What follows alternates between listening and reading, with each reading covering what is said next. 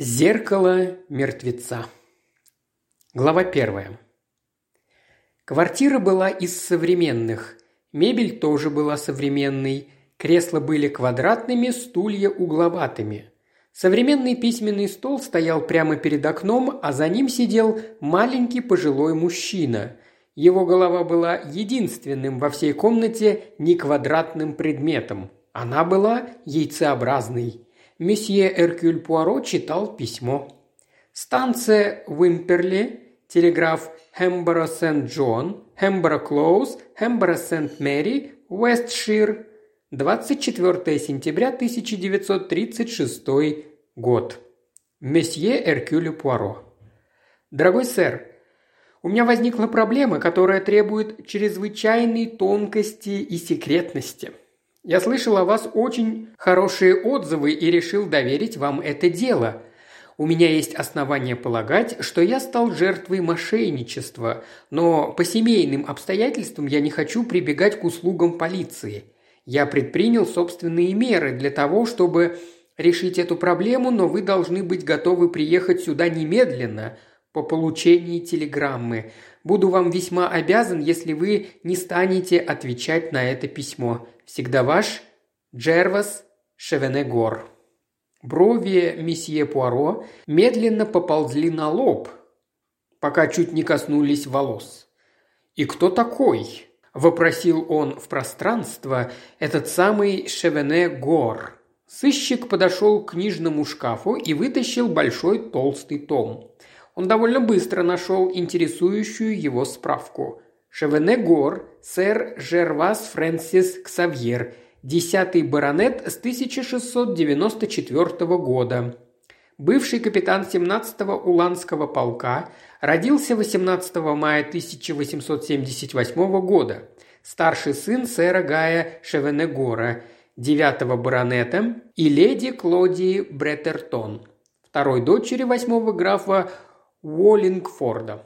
Наследствовал титул отца в 1911 году. Женился в 1912 году на Ванде Элизабет, старшей дочери полковника Фредерика Арбатнота. Смотри соответствующую страницу. Закончил Итон, участник войны в Европе 1914-1918 года. Занятия. Путешествие, охота на крупную дичь. Адрес Хэмборо, Сент-Мэри, Уэстшир и Лаунс-сквер, 218, юго-восточный Лондон. Клубы, кавалеристы, путешественники. Пуаро слегка неодобрительно покачал головой. Пару минут он размышлял, затем подошел к маленькому столику, выдвинул ящик и достал оттуда стопку карточек. Его лицо прояснилось. «Бон, это дело как раз для меня». Он наверняка будет там. Герцогиня приветствовала сыщика чрезвычайно льстиво. «Значит, вы все-таки сумели приехать, месье Пуаро. Это замечательно». «Замечательно, что мне повезло оказаться здесь, мадам», – пробормотал, кланяясь Пуаро. Он увильнул от нескольких важных и блестящих персон – знаменитого дипломата, не менее знаменитой актрисы и известного пэра-спортсмена, и, наконец, обнаружил того, кого искал – вечного гостя из категории «среди прочих присутствующих» мистера Саттерсуэйта. Мистер Саттерсуэйт дружелюбно что-то прощебетал. «Наша дорогая герцогиня, мне всегда доставляют большое удовольствие ее приемы. Такая личность, если вы понимаете, о чем я. Я часто виделся с ней на Корсике несколько лет назад». Разговор мистера Саттерсуэта, как всегда, был без меры приправлен упоминаниями о титулованных знакомых. Возможно, что иногда ему бывало приятно и общество каких-нибудь господ Джонса, Брауна или Робинсона, но он о таких фактах не упоминал. Однако назвать мистера Саттерсуэта просто снобом и поставить на этом точку было бы несправедливо. Он был внимательным наблюдателем человеческой натуры, и если говорят правду, что наблюдатель лучше всех понимает в игре, то мистер Саттерсуэйт знал очень много. «Понимаете, мой дорогой друг, я 100 лет вас не видел. Я всегда ощущал себя в привилегированном положении, наблюдая, как вы работали над делом в Кроуз Нест прямо у меня на глазах. С тех пор я чувствовал себя, как говорится, посвященным. Кстати, я только на прошлой неделе виделся с леди Мэри. Очаровательное создание, вся цветочный аромат и лаванда». Коснувшись мимоходом пары скандалов, бывших в данный момент у всех на слуху, неосторожное поведение дочери одного графа и плачевное поведение некоего виконта, Пуаро сумел, наконец, ввернуть имя Шевене-Гора. Мистер Сатурсуэт ответил немедленно: «О, это настоящий характер, если хотите. Его прозывают последним баронетом». «Пардон, я не совсем понял». Мистер Саттерсуэйт милостливо отнесся к непониманию иностранца. «Это шутка, понимаете, шутка. Конечно же, он не является последним баронетом в Англии, но он представитель конца их эпохи. Злой лысый баронет, чокнутый, безалаберный, столь популярный в романах прошлого века, человек, который заключает невероятные пари и всегда их выигрывает. Он принялся более подробно излагать, что имелось в виду. В молодые годы Жервас Шевене-Гор обошел вокруг света на паруснике. Он побывал в полярной экспедиции. Он вызвал на дуэль гонщика. Он наспор съехал на своей любимой кобыле по лестнице герцогского дома. Он однажды выскочил из ложи на сцену и унес известную актрису прямо посреди спектакля. И таким анекдотом о нем не было числа». «Это старинная семья», – продолжал мистер Саттерсуэт. «Сэр Гай де Шевене был участником первого крестового похода. Теперь, увы, род, видимо, приходит к своему концу. Старина Жервас – последний Шевене-Гор». «Его состояние? Он разорился?» «Вовсе нет. Жервас сказочно богат. Он владеет ценной семейной недвижимостью, угленосными залежами. И к тому же он еще в молодости заявил права на какие-то там горные разработки не то в Перу, не то в Южной Африке, где и сколотил состояние. Замечательный человек. За что не берется, все ему удается. Сейчас он, конечно, уже в годах. Да, бедный старина Жервас». Мистер Саттерсуэт вздохнул и покачал головой. «Большинство, сказали бы, совсем из ума выжил. В чем-то они правы. Он сумасшедший, то есть не душевно больной или бредит наяву, просто не такой, как все. Он всегда был очень большим оригиналом. А с годами оригинальность становится эксцентричностью», – предположил Пуаро. «Очень верно. Именно так и случилось с бедным старым Жервасом». «Возможно, у него непомерное самомнение?» «Абсолютно точно. Мне кажется, что в мыслях Жерваса весь мир делится на две половины. Шевене-Горы и все остальные». «Преувеличенное ощущение принадлежности к роду. Да, эти Шевене-Горы все надменны, как черти, сами себе закон. В Жервасе, последнем в роду, это проявилось очень сильно. Он, понимаете, если его послушать, то он прям Господь всемогущий». Пуаро медленно, задумчиво кивнул. «Да, могу себе представить. Понимаете, я получил от него письмо. Необычное письмо. Это не просьба, это приказ». «Королевский приказ», – хмыкнул мистер Саттерсуэт. «Вот именно. Этому сэру Жервасу даже не пришло в голову, что я, Эркюль Пуаро, человек важный, что у меня полно дел, и вряд ли я все брошу и побегу к нему, как собака, как ничтожество, обрадовавшееся поручению». Мистер Саттерсуэйт прикусил губу, пытаясь сдержать улыбку. Ему пришло в голову, что в вопросе самомнения Эркюль Пуаро стоит Жерваса Шевене-Гора. Он пробормотал: «И, конечно, вызов был срочный». «Нет». Пуаро патетически воздел руки. «Я должен быть в его распоряжении, и все, если я ему потребуюсь. Понимаете?» Снова он красноречиво воздел руки, куда яснее, чем словами, выражая степень крайней ярости. «Как я понимаю, – сказал мистер Саттерсуэт, – вы отказались». «У меня еще не было возможности», – медленно проговорил Пуаро. «Но вы откажетесь?» На лице маленького человечка возникло новое выражение. Его брови растерянно сошлись. Он сказал: «Как бы сказать, отказаться это было первым моим побуждением, но я не знаю. Есть, в конце концов, такая вещь, как чутье, и я чую что-то». Мистер Саттерсуэйт воспринял последнее заявление без малейшего удивления. «О», – сказал он, – «это интересно». «Мне кажется, – продолжал Эркюль Пуаро, – что описанный вами человек должен быть очень уязвим». «Уязвим?» – удивился мистер Саттерсуэйт. Это определение никак не подходило Жервасу Шевенегору. Но мистер Саттерсуэйт был человеком проницательным и наблюдательным. Он медленно проговорил: «Кажется, я вас понимаю». Такие люди облачены в доспехах. И какой доспех? Доспех крестоносца, и в сравнении с ним не идет. Это броня надменности, гордыни, полного самоутверждения. Эта броня в какой-то мере является защитой от стрел, каждодневных стрел жизни, которые отскакивают от нее. Но в этом есть и опасность. Порой человек в такой броне может даже не заметить, что на него нападают. Он не сразу увидит, не сразу услышит и еще позже почувствует. Пуаро помолчал, затем спросил, меняя тему: «Из кого состоит семья сэра Жерваса?» «Так, его жена Ванда.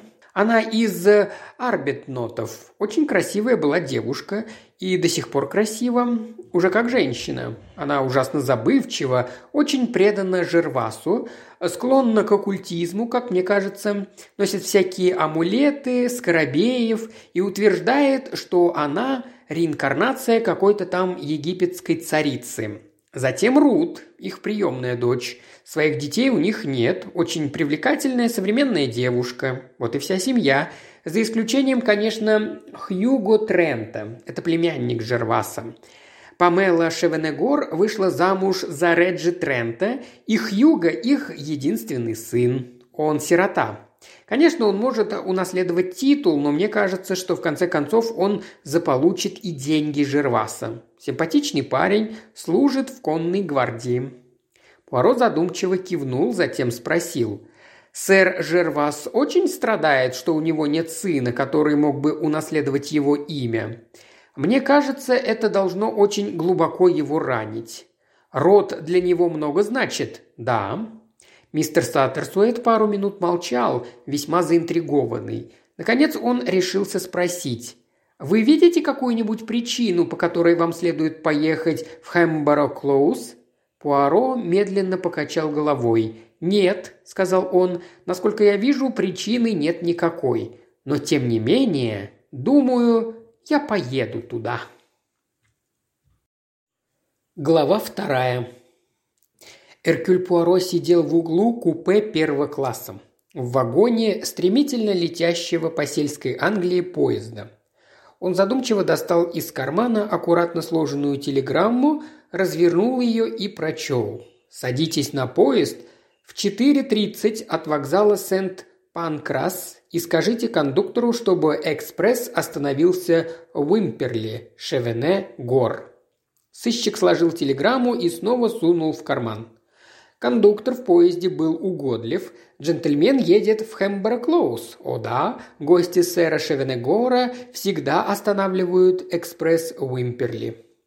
Мне кажется, это особая привилегия, сэр. После этого кондуктор дважды заходил в купе. В первый раз, чтобы заверить пассажира, что будет сделано все, чтобы купе было только для него одного. Второй, чтобы объявить, что экспресс опаздывает на 10 минут. Поезд должен был прибыть в 7:50, но Пуаро вышел на платформу маленькой станции ровно в 2 минуты 9 и сунул вожделенную полукрону в руку кондуктора. Локомотив свистнул, и Северный экспресс двинулся дальше. К Пуаро подошел высокий шофер в темно-зеленой форме. «Мистер Пуаро? В Хэмборо-Клоуз?» Он взял опрятный саквояж детектива и пошел с платформы. Их ждал большой Роллс-Ройс. Шофер открыл Пуаро дверцу, набросил ему на колени роскошную меховую полсть, и они тронулись с места. Через какие-то 10 минут езды по пересеченной местности, миновав крутые повороты и сельские лужайки, машина свернула в широкие ворота, обрамленные огромными каменными грифонами. Они проследовали через парк прямо к дому. Когда машина подъехала, дверь была открыта, и на переднем крыльце появился дворецкий внушительных размеров. «Мистер Пуаро, добро пожаловать, сэр». Он пошел впереди, вступил в холл, открыл дверь посередине справа и объявил: «Мистер Эркюль Пуаро». В комнате было несколько человек в вечерних платьях, и когда Пуаро вошел, окинув всех быстрым взглядом, он понял, что его появления не ждали. Взгляды всех присутствующих устремились на него с искренним изумлением. Затем высокая женщина с черными с проседью волосами неуверенно подошла к нему. Пуаро склонился над ее рукой. «Прошу прощения, мадам», – сказал он, – «боюсь, мой поезд опоздал». «Вовсе нет», – рассеянно сказала леди Шевенегор. Она по-прежнему озадаченно смотрела на него. «Вовсе нет, мистер. Я не совсем расслышала. Эркюль Пуаро». Он произнес свое имя четко и ясно. Кто-то у него за спиной тихо ахнул. В то же время сыщик понял, что хозяина в комнате явно нет. Он мягко прошептал: «Вы знали, что я приеду, мадам?» «О, да», – неубедительно проговорила она. «Я думаю, в смысле, полагаю. Но я такая глупая, месье Пуаро. Я все забываю». В ее голосе звучало меланхолическое удовлетворение этим фактом. «А мне говорят, но у меня в голове ничего не задерживается, исчезает, словно мне ничего и не говорили». Затем, словно спохватившись, что не выполнила свой долг, она окинула все вокруг рассеянным взглядом и пробормотала: «Полагаю, вы всех знаете?» Хотя это, очевидно, было не так. Данная фраза была явным заученным заклинанием, при помощи которого леди Шевенегор избавляла себя от трудов представлять людей и вспоминать их имена. Сделав чрезвычайное усилие, чтобы разрешить нынешнюю сложившую ситуацию, она добавила: «Моя дочь Рут». Стоявшая перед ним девушка тоже была высокой и темноволосой, но совершенно другого типа. Вместо плосковатых, нечетких черт лица леди Шевенегор у нее был красиво вылепленный нос с легкой горбинкой и четкая скульптурная линия подбородка. Ее черные кудрявые волосы были зачесаны назад, открывая лицо.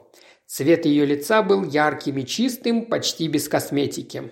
Эркюль Пуаро подумал, что это одна из самых прелестных девушек, которые ему только встречались. Он также понял, что она не только хороша собой, но и умна, а также определенно обладает гордостью и характером. Говорила Рут слегка нараспев, что показалось ему нарочитым. «Как замечательно», – сказала она, – «принимать у себя месье Эркюля Пуаро. Полагаю, старик решил устроить нам сюрприз». «Так вы не знали о моем приезде, мадемуазель?» – быстро спросил он. «Понятия не имела. И мне придется подождать с моим альбомом для автографов до конца ужина». Из холла послышался звук гонга, в дверях возник дворецкий и объявил: «Ужинать подано». И тут, прямо перед тем, как было произнесено слово «подано», случилось нечто весьма любопытное. Царственный слуга на какое-то мгновение превратился в крайне изумленного простого смертного.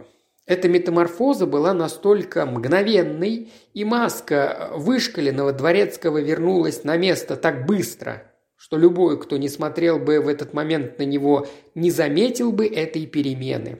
Однако Пуаро смотрел, ему стало интересно. Дворецкий замялся в дверях. Хотя его лицо снова стало бесстрастным, как и полагалось, в его фигуре чувствовалась напряженность. Леди Шевенегор сказала неуверенно: «О боже, это очень необычно. Правда, я просто не знаю, что делать». Рут обратилась к Пуаро. «Этот внезапный испуг, месье Пуаро, вызван тем фактом, что мой отец впервые, как минимум за 20 лет, опоздал к ужину». «Это невероятно», – стенала леди Шевенегор. «Жервас никогда!» Пожилой человек с солдатской выправкой подошел к ней и искренне рассмеялся. «Старина Жервас! Наконец-то опоздал! Честное слово, он у нас получит за это! Наверное, запонка убежала. Как думаете? Или Жерваса обычные наши беды не берут?» Леди Шевенегор ответила низким, озадаченным тоном. «Но Жервас никогда не опаздывает!» Ужас, вызванный этим обычным затруднением, казался почти нелепым. И все же Эркюлю Пуаро это таким уж смешным не показалось. За этим испугом он ощущал тревогу, возможно, даже предчувствие. И ему тоже показалось странным, что Жервас Шевенегор не вышел к гостю, которого вызвал сюда таким таинственным образом. И пока никто не знал, что делать. Это была беспрецедентная ситуация, и никто не понимал, как в ней следует поступить. Наконец, леди Шевенегор взяла на себя инициативу, если это можно было так назвать. Ее поведение было чрезвычайно неуверенным. «Снелл», – сказала она, – «ваш хозяин».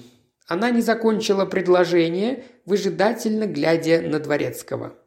Снелл, который, очевидно, привык к такой манере хозяйки получать информацию, ответил на невысказанный вопрос. «Сэр Жервас спустился вниз в 7:05, миледи, и направился прямо в кабинет». «О, я понимаю». Рот ее был по-прежнему открыт, взгляд устремлен куда-то вдаль. «Вам не кажется, в смысле, что он слышал гонг?» «Я думаю, он должен был слышать, миледи, ведь гонг находится прямо рядом с дверью кабинета. Я, конечно, не знал, был ли сэр Жервас еще в кабинете, иначе сказал бы ему, что ужин подан. Может, мне пойти сказать ему сейчас, миледи?» Леди Шевенегор с откровенным облегчением схватилась за это предложение. «О, благодарю вас, Снелл, да, пожалуйста, скажите ему, конечно». Когда дворецкий вышел, она сказала: «Снелл – настоящее сокровище. Я полностью полагаюсь на него. Не знаю, что бы я делала без Снелла». Кто-то что-то сочувственно пробормотал, но никто ничего не сказал. Эркюль Пуаро, глядя с внезапно обострившимся вниманием на эту полную людей комнату, понял, что все до единого напряжены. Он быстро пробежался по ним взглядом, наскоро классифицируя их. Двое пожилых мужчин, один с солдатской выправкой, который только что говорил, а второй худой, прижимистый, седой, с крепко сжатыми губами юриста. Двое молодых, очень разного типа. Один с усами и сдержанно надменным видом был, как предположил Пуаро, племянником сэра Жерваса, конногвардейцем. Второго с гладкими вычесанными назад волосами и довольно откровенной стильной миловидностью сыщик отнес к определенно более низкому социальному классу. Здесь также находились невысокая женщина средних лет в пенсне с умными глазами и девушка с огненно-рыжими волосами. В дверях появился Снелл. Манеры его были безупречны, но снова эта маска бесстрастного дворецкого не могла полностью скрыть беспокойством. «Простите, миледи, но дверь заперта». «Заперта?» Голос был мужской, молодой, встревоженный, с призвуком возбуждения. Говорил тот самый симпатичный молодой человек с зализанными назад волосами. Он торопливо вышел вперед. «Может, мне пойти посмотреть?» Но Эркюль Пуаро очень ненавязчиво перехватил руководство. Он сделал это настолько естественно, что никому не показалось странным, что только что приехавший чужак внезапно взял на себя командование в этой ситуации.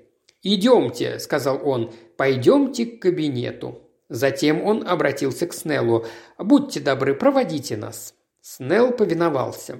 Пуаро шел за ним по пятам, а следом, как овечки, потянулись остальные.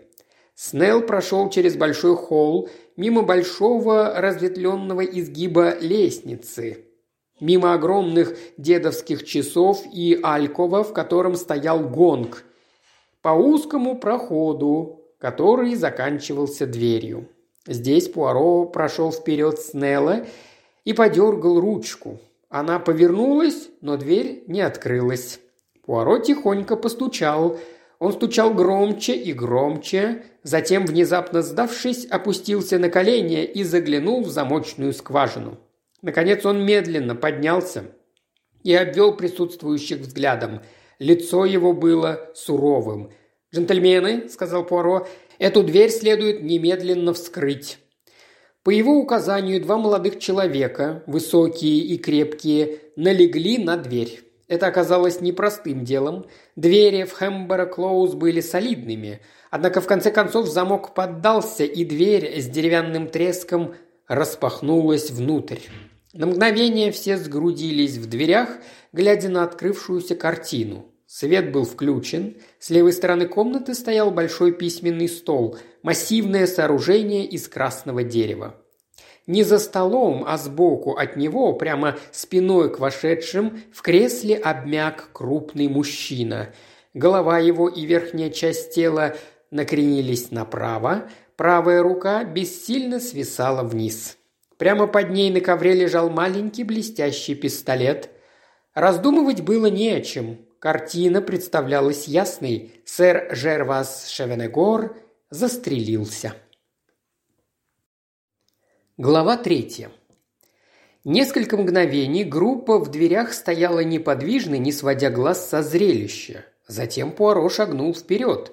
В то же мгновение Хьюго Трент хрипловато сказал: «Господи, старик застрелился!» Послышался длинный судорожный вздох леди Шевенегор. «О, Жервас, Жервас!» Пуаро резко бросил через плечо: «Уведите леди Шевенегор. Тут уже ничего не поделаешь». Пожилой мужчина с военной выправкой повиновался. Он сказал: «Идем, Ванда, идем, дорогая. Ты ничего не сможешь сделать. Все кончено. Рут, помоги матери». Но Рут Шевенегор протиснулась в комнату и теперь стояла рядом с Пуаро, который склонился над жуткой обмякшей фигурой в кресле, над телом человека геркулесового сложения с бородой викинга. Она спросила низким, напряженным, странно сдавленным и глухим голосом: «Вы уверены, что он мертв?» Пуаро поднял взгляд. Лицо девушки полыхало от какого-то чувства, явно сурово сдерживаемого и подавляемого, которое он не мог распознать. Это было не горе. Казалось, что это нечто вроде полнейшего ужаса и возбуждения. Маленькая дама в пенсне прошептала: «Дорогая, ты не думаешь, что твою маму следует?» Рыжеволосая девушка вскричала высоким надрывным голосом: «Так значит, это была не машина и не пробка от шампанского. Мы слышали выстрел!» Пуаро повернулся к ним. «Кто-то должен позвонить в полицию». «Нет!» – отчаянно выкрикнула Рут Шевенегор. Пожилой мужчина с лицом юриста сказал: «Боюсь, этого не избежать. Вы не возьмете это на себя, Берроуз?» «Хьюго?» Пуаро спросил высокого молодого человека с усами: «Вы мистер Хьюго Трент? Мне кажется, было бы неплохо, чтобы все, кроме нас с вами, покинули эту комнату». И снова его полномочий никто не оспаривал. Юрист вытеснил всех наружу. Пуаро и Хьюго Трент остались наедине. Молодой человек воззрился на него. «Послушайте, кто вы такой? В смысле, я понятия об этом не имею. Что вы тут делаете?» Пуаро достал из кармана визитницу и выбрал карточку. Хьюго Трент уставился на нее. «Частный детектив? Ого, конечно, я слышал о вас, но я все равно не понимаю, что вы здесь делаете. Вы не знаете, что ваш дядя... Он ведь ваш дядя, не так ли?» На миг Хьюго глянул на покойного. «Старик-то? Да, он мой дядя, все верно. Вы не знали, что он послал за мной?» Хьюго покачал головой, затем протянул: «Я не знал об этом». В его голосе звучало какое-то трудноуловимое чувство. Глаза его казались застывшими и тупыми. Такое выражение, подумал Пуаро, бывает хорошей маской в момент потрясения. Он тихо сказал: «Мы ведь в Уэстшире. Я хорошо знаком с вашим главным констеблем, майором Ридлом». «Ридл живет в полумиле от нас», – сказал Хьюго. «Он, вероятно, сам приедет». «Это было бы очень кстати», – сказал Пуаро. Он начал осторожно передвигаться по комнате, затем отодвинул оконную штору и обследовал французские окна, пробуя открыть их. Те были закрыты. На стене за столом висело круглое зеркало. Оно было разбито. Пуаро наклонился и поднял какой-то маленький предмет. «Что это?» – спросил Хьюго Трент. «Пуля». «Она прошла сквозь его голову и разбила стекло?» «Похоже на то». Пуаро скрупулезно положил пулю на то самое место, где подобрал ее. Затем подошел к столу. На нем лежали аккуратно сложенные в стопки бумаги. На кипе промокательной бумаги лежал листок с надписью «Простите», написанный неровным почерком печатными буквами. Наверное, он написал его непосредственно перед тем, как «сделать это», – сказал Хьюго. Пуаро задумчиво кивнул, снова посмотрел на разбитое стекло, затем на покойника. Чуть нахмурился, словно в замешательстве. Потом подошел к двери, криво висевшей со сломанным замком. В двери не было ключа, насколько он знал, иначе сыщик не смог бы заглянуть в замочную скважину. На полу не было никакого намека на ключ. Пуаро склонился над убитым и пробежался пальцами по его телу. «Вот он», – сказал он, – «ключ в кармане». Хьюго достал портсигар и закурил, говорил молодой человек довольно сипло. «Все выглядит совершенно ясным», – сказал он. «Дядя заперся здесь, нацарапал записку на листке бумаги и затем застрелился». Пуаро задумчиво кивнул. Хьюго продолжал. «Но я не понимаю, зачем он послал за вами? В чем дело?» «Это довольно сложно объяснить. Пока мы, мистер Трент, будем ждать полицию, может быть, вы расскажете мне, кто все эти люди, которых я тут встретил по приезде?» «Кто?» – почти рассеянно сказал Хьюго. «О, да, конечно. Извините. Может, мы сядем?» Он показал на небольшой диванчик в самом дальнем от тела углу комнаты, а затем нервно продолжил. «Итак, Ванда, моя тетка, вы знаете, и Рут, моя кузина, но с ними вы знакомы. Еще одна девушка – это Сьюзен Кардуэлл. Она просто гостит здесь. Полковник Берри – это старый друг семьи. Мистер Форбс, он тоже старый друг семьи. Кроме прочего, он еще является семейным адвокатом и все такое. Оба старикана в юности были влюблены в Ванду и до сих пор являются ее верными и преданными поклонниками. Это смешно, но довольно трогательно. Затем Годфри Берроуз, секретарь старика, то есть дяди, и мисс Лингард, которая помогает ему писать историю рода Шевенегоров. Она копает исторический материал для писателей. Вроде бы все». Пуаро кивнул, затем спросил. «Как я понимаю, вы действительно слышали выстрел, убивший вашего дядю?» «Да. Мы подумали, что это хлопнула пробка от шампанского, по крайней мере, я так подумал. Сьюзен и мисс Лингард решили, что это выхлоп машины снаружи. Дорога проходит довольно близко, понимаете? Когда это было? Где-то в 10 минут 9. Тогда Снелл в первый раз ударил в гонг». «И где вы были, когда услышали его?» «В холле. Мы еще посмеялись по этому поводу, поспорили, знаете ли, откуда этот звук. Я сказал, что из столовой, Сьюзен, что из гостиной, мисс Лингард сказала, что откуда-то сверху, а Снелл сказал, что с дороги. Только слышим мы его из окна вверху лестницы». Сьюзен тогда спросила: «Есть еще теория?» А я рассмеялся и сказал, что всегда еще есть убийство. Теперь как-то мерзко об этом даже думать. Его передернуло. «Никому не пришло в голову, что сэр Жервас мог застрелиться?» «Нет, конечно же нет». «То есть вы понятия не имеете, почему он мог застрелиться?» «Ладно, наверное, мне не стоило бы этого говорить», – медленно начал Хьюго. «У вас есть идея?» «Да, трудно объяснить. Естественно, я не ожидал, что он покончит с собой, но все равно я не слишком удивлен. Дело в том, месье Пуаро, что мой дядя был чокнутый. Все это знали». «Вы считаете это достаточным объяснением?» Люди стреляются, когда они даже слегка безумные». Восхитительно простое объяснение. Хьюго уставился на него. Пуаро снова встал и стал бесцельно прохаживаться по комнате. Она была уютно обставлена в тяжелом викторианском стиле. Здесь были массивные книжные шкафы, тяжелые кресла и несколько настоящих чиппендейловских стульев. Украшений было немного, но несколько бронзовых безделушек на каминной полке привлекли внимание Пуаро и вызвали в нем искреннее восхищение. Он брал их одну за другой и тщательно рассматривал, прежде чем осторожно поставить на место. Самый крайний левый сыщик что-то снял кончиком ногтя. «Что это?» – без особого интереса спросил Хьюго. «Ничего особенного. Крохотный осколок зеркала». «Забавно, что выстрел разнес зеркало», – сказал Хьюго.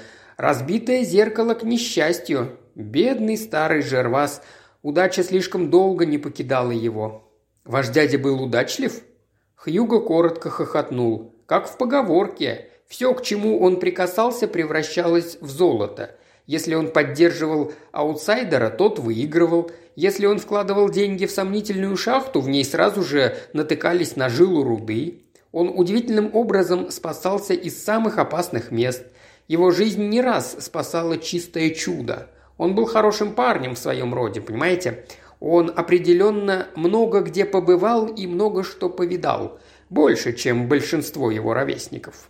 Пуаро пробормотал тоном беседы.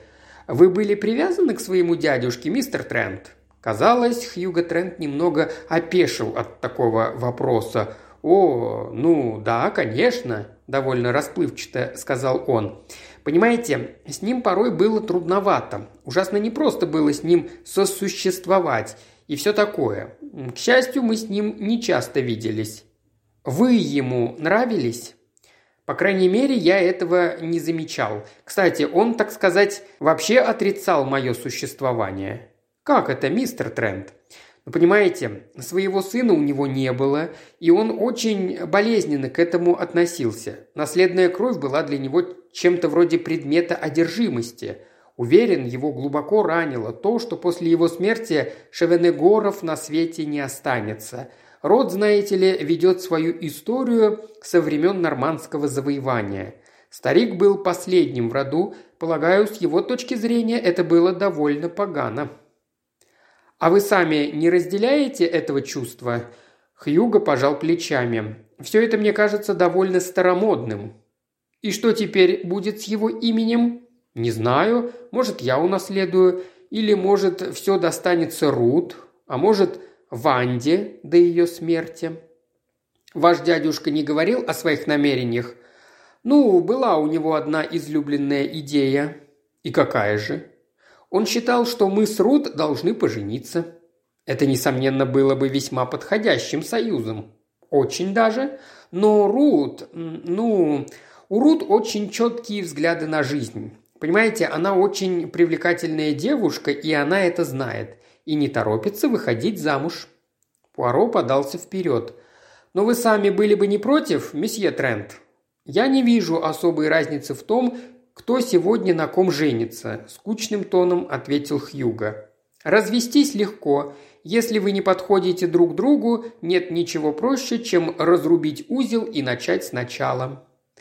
Дверь открылась, и вошел Форбс с высоким, стройным как ель человеком. Тот кивнул Тренту.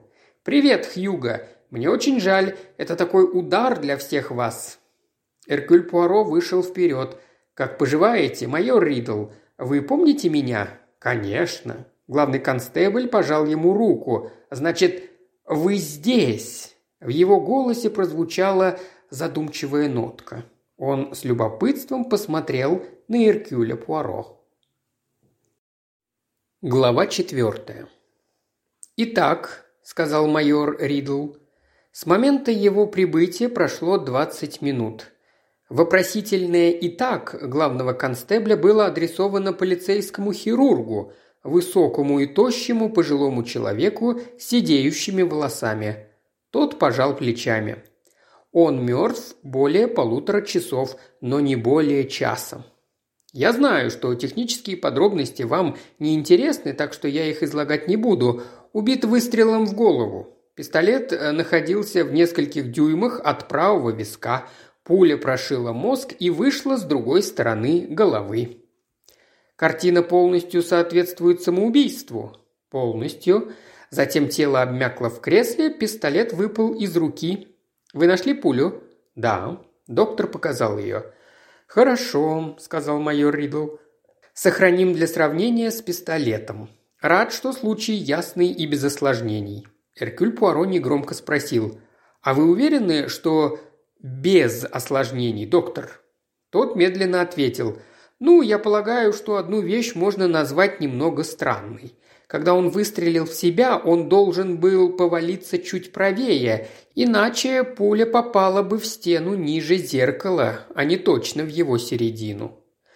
«Неудобное положение для совершения самоубийства», – сказал Пуаро.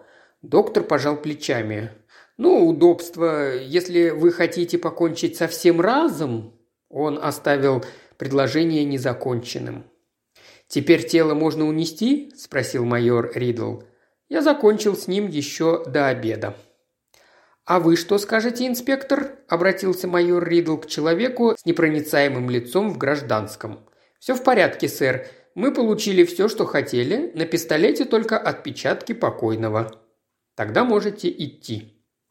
Бренные останки Жерваса Шевенегора были унесены, главный констебль и Пуаро остались вдвоем. «Что же», – сказал Ридл, – «все кажется предельно ясным и понятным. Дверь заперта, окно закрыто, ключ от двери в кармане покойного. Все как положено, за исключением одного обстоятельства».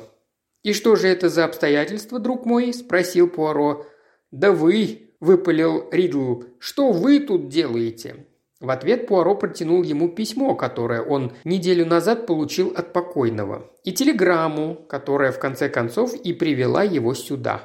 «Хм», – сказал главный констебль, – «интересно, нам придется разобраться с этим до конца. Я бы сказал, что это имеет прямое отношение к его самоубийству». «Согласен. Мы должны допросить всех, кто находится в доме». «Я могу назвать вам их имена. Я только что расспрашивал мистера Трента». Сыщик повторил список имен. «Возможно, вы, майор Ридл, что-нибудь знаете об этих людях?» «Конечно, я кое-что знаю о них. Леди Шевенегор в своем роде сумасшедшая не меньше, чем сэр Жервас. Они были преданы друг другу и оба сумасшедшие. Она самая рассеянная женщина на земле, которая порой проявляет неестественную проницательность совершенно невероятным образом. Люди много смеются над ней. Я думаю, она это понимает, но ей все равно. Она абсолютно лишена чувства юмора. Мисс Шевенегор – их единственная приемная дочь, насколько я понимаю.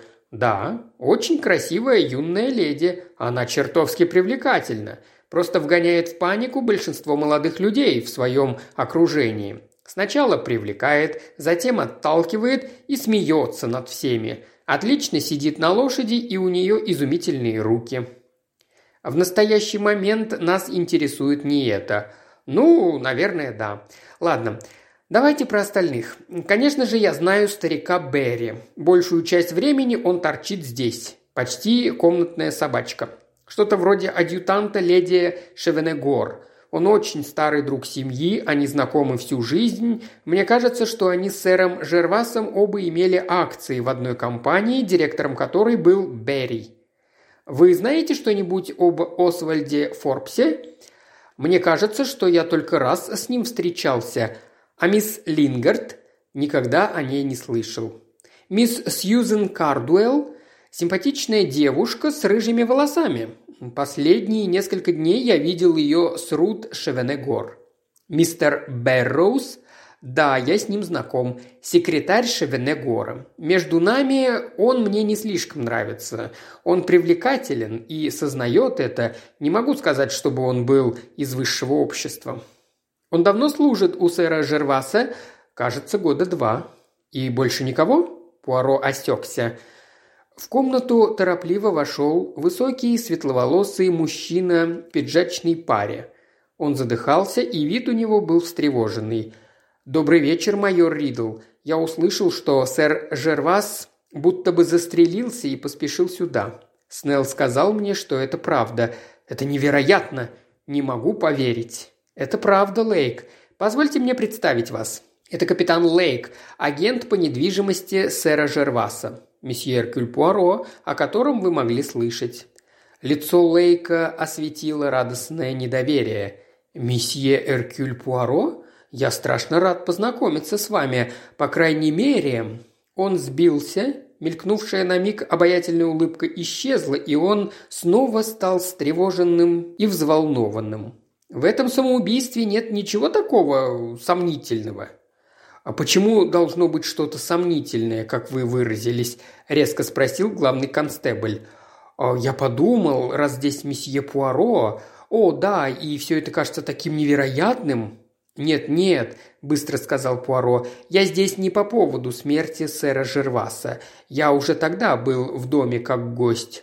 «О, я понял. Забавно, но он не говорил мне, что вы приедете, когда я занимался счетами касательно сегодняшнего вечера». «Вы дважды употребили слово «невероятно», капитан Лейк», – негромко проговорил Пуаро. «Значит, вы очень удивлены самоубийством сэра Жерваса?» «Да, очень». «Конечно, он был не в своем уме, с этим все согласятся, но тем не менее я просто не могу представить, как мир будет существовать без него». «Да», – сказал Пуаро, – «это так».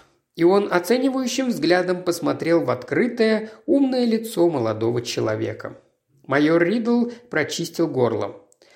«Раз уж вы здесь, капитан Лейк, то, может, присядете и ответите на пару вопросов?» «Конечно, сэр». Лейк сел на стул к ним лицом. «Когда вы в последний раз видели сэра Жерваса?» «Сегодня днем, незадолго до 3. Мне надо было проверить кое-какие счета и решить вопрос о новом арендаторе одной из ферм». «И сколько вы пробыли вместе?» «Где-то с полчаса». «Подумайте хорошенько и скажите, не заметили ли вы чего-нибудь странного в его поведении?» Молодой человек задумался. «Нет, вряд ли. Возможно, он был слегка возбужден, но это было его обычное состояние». «Не был ли он подавлен?» «Да нет, сэр Жервас показался мне в хорошем расположении духа. Именно сейчас он был в очень хорошем настроении, поскольку писал историю своего рода». «И как давно он этим занимался?» «Он начал работу около 6 месяцев назад». «Мисс Лингард приехала именно тогда?» «Нет, она появилась около 2 месяцев назад, когда он понял, что сам не справляется с необходимой исследовательской работой». «Вы считаете, что ему нравилась эта работа?» «О, да, просто слов нет, как нравилось. Он действительно считал, что нет на свете ничего важнее его рода». На мгновение в голосе молодого человека послышалась горечь. «То есть, насколько вам известно, сэра Жерваса ничто не беспокоило?» Капитан Лейк ответил после короткого, едва заметного замешательства. «Нет». Пуаро внезапно вставил вопрос. «Как вы думаете, сэр Жервас никоим образом не беспокоился о своей дочери?» «Дочери? Именно так?» «Насколько я знаю, нет», – жестко ответил молодой человек. Пуаро не стал больше ничего спрашивать, и майор Ридл сказал. «Что же, спасибо, Лейк. Возможно, вы побудете здесь на случай, если вдруг мне надо будет о чем-то вас спросить?» «Конечно, сэр». Он встал. «Могу я чем-то помочь?» «Да, пришлите сюда дворецкого. И, возможно, вы узнаете, как себя чувствует леди Шевенегор, и могу ли я задать ей пару вопросов, или она слишком взволнована». Молодой человек кивнул и покинул комнату быстрым решительным шагом. «Симпатичный человек», – сказал Эркюль Пуаро. «Да, приятный парень и дело свое знает. Его все любят». Глава 5. «Садитесь, Снелл», – приятным тоном сказал майор Ридл. «У меня к вам много вопросов. Как понимаю, все произошедшее стало для вас шоком». «Да, сэр. Спасибо, сэр». Снелл сел с таким сдержанным видом, что все равно, что остался стоять. «Вы ведь тут довольно долго служите, верно?» 16 лет, сэр. С тех пор, как сэр Жервас осел на месте, если можно так сказать». «А, да. Ваш хозяин в свое время был великим путешественником». «Да, сэр. Он ходил в экспедицию к полюсу и побывал во многих других интересных местах». «Вы не могли бы мне сказать, Снелл, когда в последний раз видели вашего хозяина?» «Сегодня. «Я был в столовой, сэр. Проверял, чтобы стол был накрыт, как полагается. Дверь в холл была открыта, и я увидел, как сэр Жервас спускается по лестнице, пересекает холл и выходит в коридор, ведущий к кабинету». В какое время это было? Незадолго до 8. Наверное, было 7:55. И тогда вы видели его в последний раз? Да, сэр. Вы слышали выстрел? Да, сэр. Но, конечно, я тогда и понятия не имел, что это выстрел, да и как было понять. И за что вы его приняли? Я подумал, что это автомобиль, сэр. Дорога проходит прямо рядом со стеной парка. Или это мог быть выстрел в лесу, браконьер какой-нибудь. Я представить себе не мог. Когда это было, перебил его майор Ридл, ровно 8:08, сэр. Откуда вы можете знать время с точностью до минуты? Резко спросил главный констебль. Все просто, сэр. Я только что первый раз ударил в гонг. Первый раз? Да, сэр. По приказу сэра Жерваса в гонг всегда бьют за 8 минут до начала ужина. Он особенно настаивал, чтобы все собирались в гостиной и были готовы перед вторым ударом гонга. Как только я даю второй сигнал, я захожу в гостиную, объявляю, что ужин подан, и все идут в столовую. «Начинаю понимать», – сказал Эркюль Пуаро, – «почему вы выглядели таким удивленным, когда объявили, что ужин подан? Обычно сэр Жервас уже был к тому моменту в гостиной». «Такого просто не бывало, чтобы он уже не был там, сэр. Это было настоящее потрясение. Я никак не ожидал». Майор Ридл снова резко перебил его. «А прочие обычно бывали уже там?» Снелл прокашлялся. «Всех, кто запаздывал к ужину, сэр, больше никогда не приглашали в дом». Как сурово». «Сэр Жервас, сэр, держал повара, который прежде служил императору Моравии. Он обычно говорил, сэр, что обед важен как религиозный ритуал». «А что вы можете сказать о его семье?» «Леди Шевенегор всегда старалась не беспокоить его, сэр, и даже мисс Рут не осмеливалась опаздывать к ужину». «Интересно», – пробормотал Эркюль Пуаро. «Понятно», – сказал Ридл. «Итак, ужин начинался в 8:45, и вы в первый раз ударили в гонг в 8:08, как обычно». «Это так, сэр, но в этот раз было не как всегда». Ужин обычно подается в 8. Сэр Жервас приказал подать ужин на 15 минут позже, поскольку он ожидал с позднего поезда одного джентльмена. Снелл кивнул на Пуаро. Когда ваш хозяин шел в кабинет, он выглядел встревоженным или обеспокоенным? Не могу сказать, сэр. Он был слишком далеко от меня, чтобы судить о выражении его лица. Я просто заметил его, и все. «Он оставался в кабинете один?» «Да, сэр». «Входил ли кто-нибудь в кабинет после него?» «Не могу сказать, сэр. Я потом пошел в буфетную и пробыл там, пока не пришло время в первый раз ударить в гонг в 8:09». «Тогда вы и услышали выстрел?» «Да, сэр». Пуаро мягко вклинился в разговор с вопросом. «Были, как понимаю, и другие, кто слышал выстрел?» «Да, сэр. Мистер Хьюго и мисс Кардуэлл. И мисс Лингард. Эти люди тоже находились в холле. Мисс Лингард вышла из гостиной, а мисс Кардуэлл и мистер Хьюго спускались по лестнице». «Были какие-нибудь разговоры по этому поводу?» – спросил Пуаро. «Да, сэр». Мистер Хьюго спросил, не предполагается ли к ужину шампанское. Я сказал ему, что подадут шерри, рейнвейн и бургундское. Он подумал, что это вылетела пробка из бутылки с шампанским. Да, сэр. Но никто не воспринял этого всерьез? О, нет, сэр. Все они пошли в гостиную, разговаривая и смеясь. Где была остальная прислуга? Не могу сказать, сэр. Вы знаете что-нибудь об этом пистолете? Спросил майор Ридл, показывая оружие. О, да, сэр. Он принадлежал сэру Жервасу. Хозяин всегда держал его здесь, в ящике стола. «Он обычно был заряжен?» «Не могу сказать, сэр». Майор Ридл положил пистолет и прокашлялся. «Теперь, Снелл, я намерен задать вам один довольно важный вопрос. Надеюсь, вы ответите как можно правдивее. Известна ли вам хоть одна причина, по которой ваш хозяин мог бы совершить самоубийство?» «Нет, сэр, ни о чем таком я не знаю». Сэр Жервас в последнее время не вел себя странно, не был подавлен, обеспокоен. Снелл виновато кашлянул. «Простите, но сэр Жервас всегда казался людям со стороны несколько странным. Он был большим оригиналом, сэр». «Да-да, я в курсе». «Посторонние, сэр, не всегда понимали сэра Жерваса». Снелл произнес это слово явно заглавными буквами.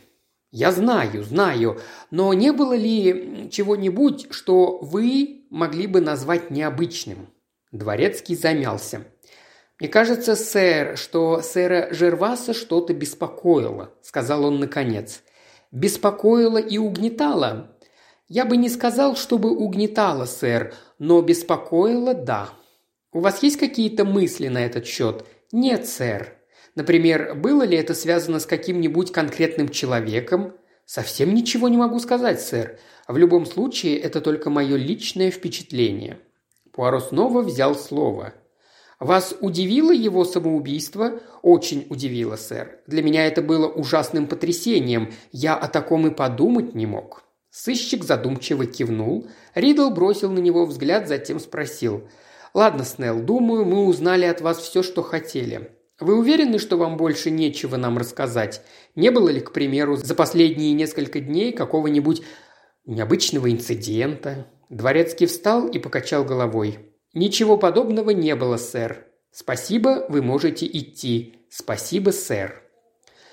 Двинувшись было к двери, Снелл подался назад и отошел в сторону. В комнату вплыла леди Шевенегор. Она была одета в платье в восточном стиле из пурпурного и оранжевого шелка, туго облегавшего ее стан.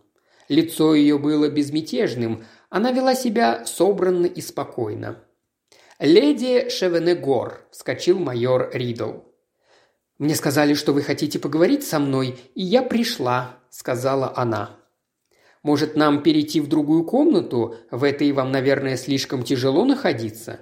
Леди Шевенегор покачала головой и села на один из чиппендейловских стульев. «О, нет, разве это имеет значение?» – прошептала она. «Очень любезно с вашей стороны, леди Шевенегор, что вы оставляете в стороне ваши чувства. Я понимаю, какой это ужасный шок для вас, и...» Женщина перебила его. «Поначалу это действительно был шок», – согласилась она, говоря просто и непринужденно. «Но такой вещи, как смерть, не существует, понимаете? Есть только перемена». «Кстати», – добавила она, – «Жервас сейчас стоит у вас прямо за левым плечом. Я четко вижу его». Левое плечо майора Ридла чуть дернулось. Он с некоторым сомнением посмотрел на леди Шевенегор. Та улыбнулась ему неопределенной счастливой улыбкой.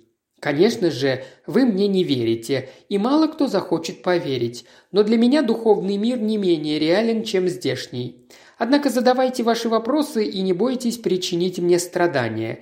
Я вовсе не страдаю. Понимаете, это судьба.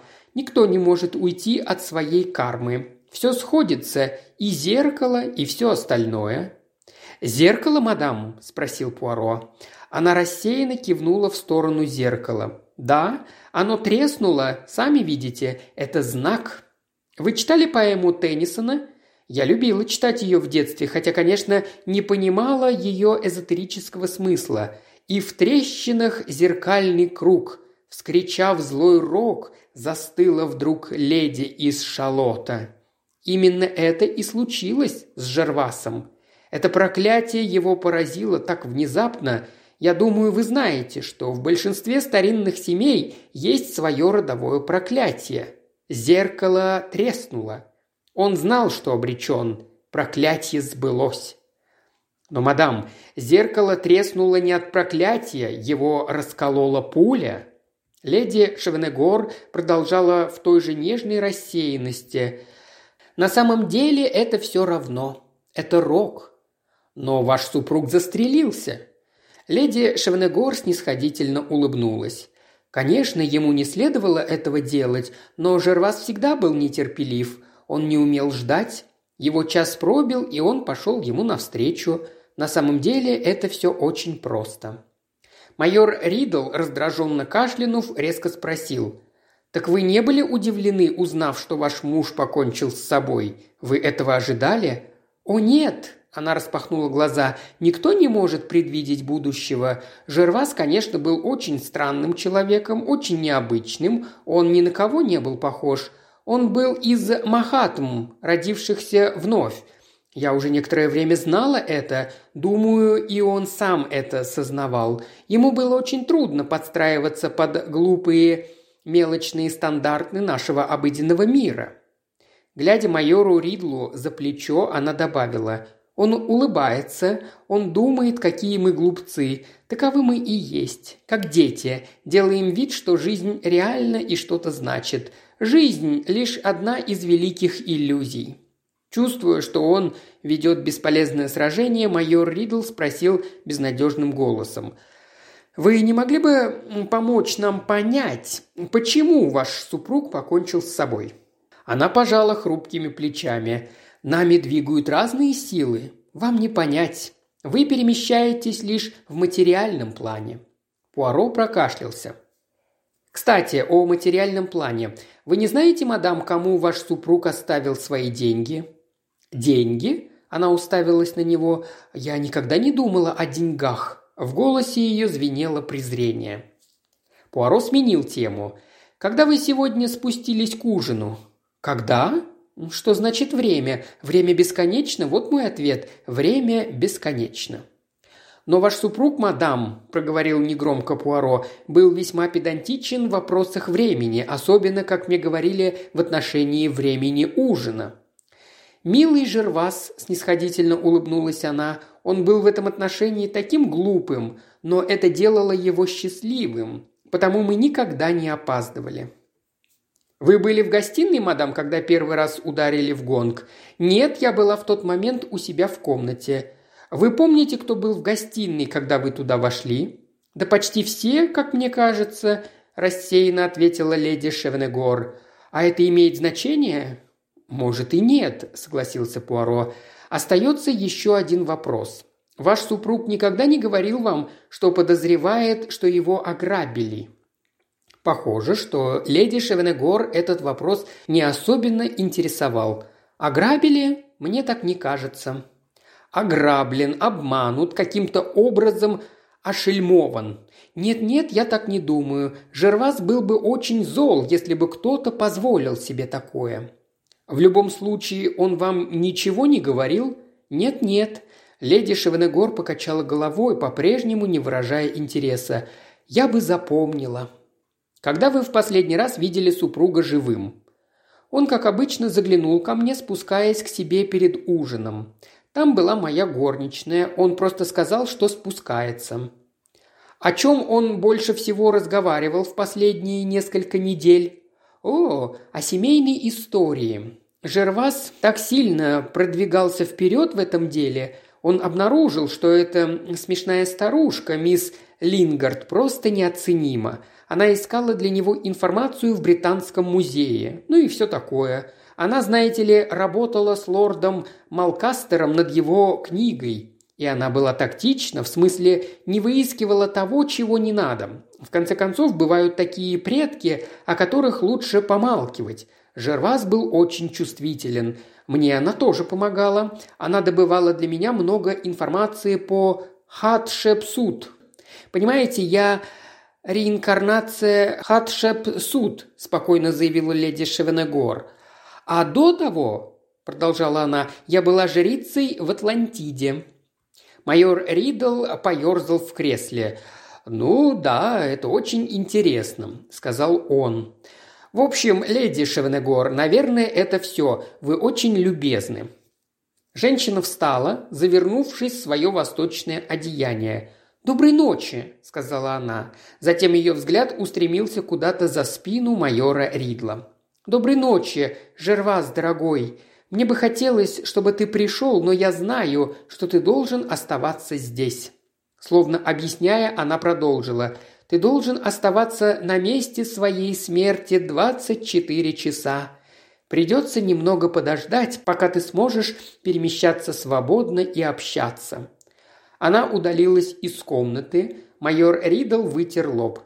«Тьфу!» – прошептал он. «Да она куда более чокнутая, чем я думал. Она что, правда верит во всю эту чушь?» Пуаро задумчиво покачал головой. «Возможно, это ей помогает», – сказал он. «Сейчас ей нужно создать для себя иллюзорный мир, чтобы укрыться от жестокой реальности смерти своего мужа». «Мне она кажется почти невменяемой», – сказал майор Риддл. «Поток чепухи без единого осмысленного слова. Нет-нет, мой друг. Интересно, но мистер Хьюго Трент мимоходом заметил, что среди всей этой ерунды порой проскальзывает проницательность».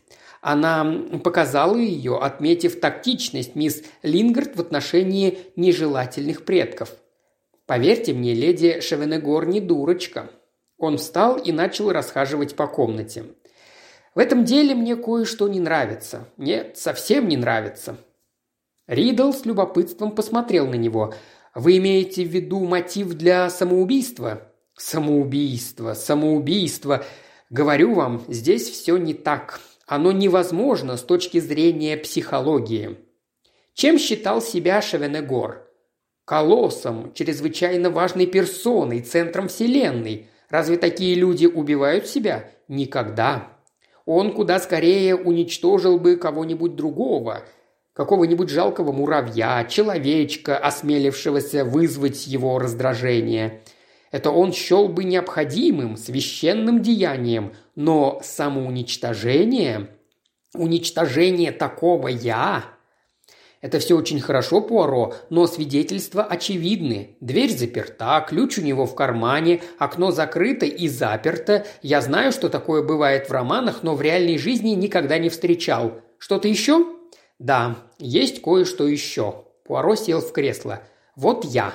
Я Шевенегор. Я сижу за своим письменным столом. Я решительно настроен покончить с собой, потому что, скажем, сделал открытие, пятнающее имя семьи ужасным бесчестием.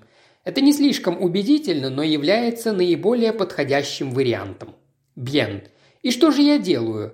Я корябую на листке бумаги слово «простите».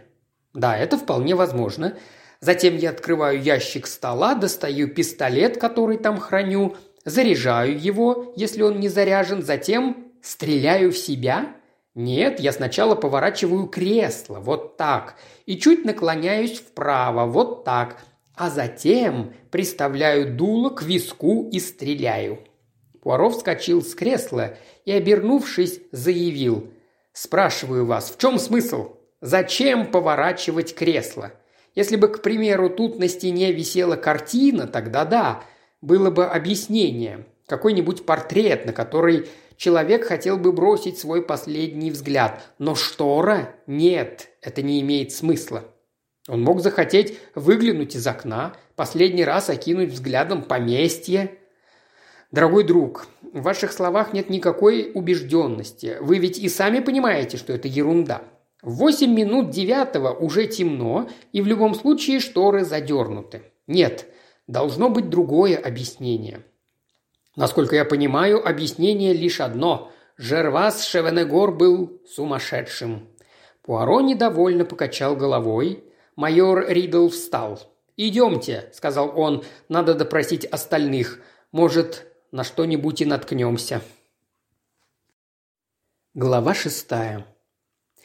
После попыток добиться четкого ответа от леди Шевенегор разговор с трезвомыслящим юристом Форбсом стал для майора Риддла сущим отдохновением. Мистер Форбс был чрезвычайно собран и осторожен в своих суждениях, но все его ответы были по существу. Он признался, что самоубийство сэра Жерваса стало для него настоящим шоком. Он подумать не мог, что сэр Жервас способен покончить с собой. Он не знает никакой причины, которая могла бы к этому привести. «Сэр Жервас был не просто моим клиентом, он был моим очень старым другом. Я знал его с детства. Могу сказать, что он всегда брал от жизни все». «В нынешних обстоятельствах я вынужден просить вас, мистер Форбс, говорить максимально искренне. Вам известно о каких-либо тайных тревогах или горестях в жизни сэра Жерваса?» Нет, какие-то мелкие проблемы у него были, как и у всех людей, но ничего серьезного. Может, болезнь, напряженность между ним и супругой? Нет, сэр Жервас и леди Шевенегор были очень преданы друг другу. «Леди Шевенегор», – осторожно сказал майор Риддл, – «придерживается довольно любопытных взглядов». Мистер Форбс улыбнулся, снисходительно, по-мужски. «Мадам», – сказал он, – «надо позволять иметь свои иллюзии». Главный констебль продолжил. «Вы вели юридические дела сэра Жерваса?» «Да, моя фирма Форбс, О'Гилви и Спенс вела дела семьи Шевенегор более 100 лет». «Были ли какие-нибудь скандалы в семье Шевенегор?» Мистер Форбс поднял брови. «Простите, не понял вас?» «Месье Пуаро, не покажете ли вы мистеру Форбсу то письмо, которое показывали мне?» Бельгиец молча встал и с легким поклоном протянул письмо Форбсу. Пока тот читал, его брови изумленно поднимались все выше и выше. «Какое интересное письмо!» – сказал он. «Теперь я понимаю ваш вопрос. Нет, я не знаю причины, которая могла бы побудить его написать это письмо». «Сэр Жервас ничего вам не говорил по этому поводу?» «Ничего. Должен сказать, что для меня остается загадкой, почему он этого не сделал. Обычно он доверял вам?» «Думаю, он полагался на мои суждения». «И вы не имеете понятия, к чему относится это письмо?» «Я не хотел бы делать поспешных выводов». Майор Риддл оценил тонкость ответа. «Мистер Форбс, возможно, вы сможете сказать нам, кому сэр Жервас завещал свое имущество?» «Конечно, не вижу никаких препятствий к этому. Своей супруге, леди Шевенегор, сэр Джордж оставил доход в 6000 фунтов со своего поместья и на выбор либо Дауэрхаус, либо городской дом на Лаунс-сквер, что она предпочтет». Конечно, есть несколько распоряжений по поводу денег и недвижимости, но ничего серьезного. Остальное свое имущество он оставляет своей приемной дочери Рут с тем условием, что если она выйдет замуж, ее супруг возьмет фамилию Шевенегор. А своему племяннику, мистеру Хьюго Тренту, он ничего не оставил? Оставил 5000 фунтов. Как я понимаю, сэр Жервас был богат, чрезвычайно богат. У него было огромное состояние, кроме этого поместья. Конечно, он был уже не так состоятелен, как раньше. Практически со всех инвестиций доход был неважный. Также сэр Жервас потерял много денег из-за некой компании Paragon Synthetic Rubber Substitute, в которую полковник Берри уговорил его вложить солидную сумму денег. Не слишком мудрый совет? Мистер Форбс вздохнул. Военные в отставке больше всего теряют, ввязываясь в финансовые операции. Я выяснил, что они куда легковернее вдов, и этим все сказано. Но эти неудачные инвестиции не слишком серьезно ударили по доходам сэра Жерваса? О, нет, не серьезно. Он по-прежнему оставался чрезвычайно богатым человеком. Когда он составил завещание? 2 года назад. «Не кажется ли вам, что такое завещание, – промолвил Пуаро, – несколько несправедливо в отношении мистера Хьюго Трента, племянника сэра Жерваса? В конце концов, он ближайший кровный родственник сэра Жерваса». Мистер Форбс пожал плечами. «Здесь необходимо учитывать семейную историю. Например?» Юрист замялся, не слишком желая продолжать.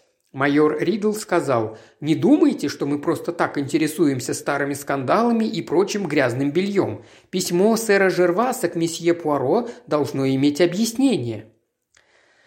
«В отношении сэра Жерваса к племяннику ничего скандального нет», – быстро ответил мистер Форбс. «Просто сэр Жервас всегда очень серьезно относился к своему положению главы рода. У него были младший брат и сестра». Брат Энтони Шевенегор погиб на войне. Сестра Памела вышла замуж, но сэр Жервас не одобрил этого брака. То есть он считал, что сестра была обязана получить его согласие и одобрение, прежде чем выходить замуж. Он считал, что семья капитана Трента недостаточно знатна, чтобы породниться с Шевенегорами. Его сестра лишь посмеялась над его претензиями. В результате сэр Жервас всегда недолюбливал племянника. Мне кажется, именно эта неприязнь и заставила его удочерить ребенка. У них не было надежды завести собственного ребенка? Нет. Через год после свадьбы у них родился мертвый ребенок. Врачи сказали леди Шевенегор, что она никогда не сможет зачать другого ребенка. Где-то 2 года назад он удочерил Рут. «А кто такая мадемуазель Рут? Почему они выбрали именно ее?» «Насколько я знаю, она ребенок каких-то дальних родственников Шевенегоров». «Я так и думал», – сказал Пуаро. Он посмотрел на фамильные портреты на стене. Одна и та же кровь видна в очертаниях носа и в линии подбородка. Они много раз повторяются на этих портретах. Она и семейный характер унаследовала, сухо добавил мистер Форбс. Могу себе представить. И как они ладили с приемным отцом? Вряд ли вы можете это себе представить. Тут не раз бывало яростное столкновение характеров. Но, несмотря на эти ссоры, я уверен, что подспудно между ними царила гармония. Тем не менее, она причиняла ему немало хлопот. Постоянно. Но, уверяю вас, это не могло стать причиной самоубийства. «О, нет», – согласился Пуаро, – «никто не станет вышибать себе мозги из-за упрямой дочери». «Значит, мадмуазель – наследница. А сэр Жервас никогда не думал изменить завещание?» Мистер Форбс закашлялся, чтобы скрыть небольшое замешательство. «Вообще-то по приезде сюда, то есть 2 дня назад, я получил от сэра Жерваса указание составить новое завещание». «И какое же?» Майор Ридли придвинулся вместе с креслом поближе. «Вы нам не рассказывали?» Мистер Форбс быстро ответил. «Вы просто спросили меня о завещании сэра Жерваса. Я ответил вам на этот вопрос. Новое завещание еще даже толком не составлено, тем более не подписано». А в чем оно заключалось? Это может нам помочь понять состояние ума сэра Жерваса? В целом оно было таким же, как и прежде, но мисс Шевенегор получала наследство только в том случае, если бы вышла замуж за мистера Хьюга Трента. «Ага», – сказал Пуаро, – «но это очень существенная разница». «Я не одобрял этого пункта», – сказал мистер Форбс, и чувствовал себя обязанным сказать, что его можно успешно оспорить. Верховный суд не одобряет такие оговорки. Однако сам сэр Жервас был решительно настроен настоять на своем. А если мисс Шевенегор или, положим, мистер Трент отказались бы подчиниться? Если мистер Трент отказался бы жениться на мисс Шевенегор, деньги достались бы ей без всяких условий. Но если бы он хотел брака, а она отказалась бы, деньги достались бы ему. «Странное дело», – сказал майор Ридл. Пуаро подался вперед и коснулся колена юриста. Но что за всем этим стоит? Что было на уме у сэра Жерваса, когда он ставил это условие? Здесь должно быть что-то очень определенное. Думаю, он просто обязательно имел в виду какого-то еще мужчину, которого не одобрял. «Мистер Форбс, вы наверняка должны знать, кто это».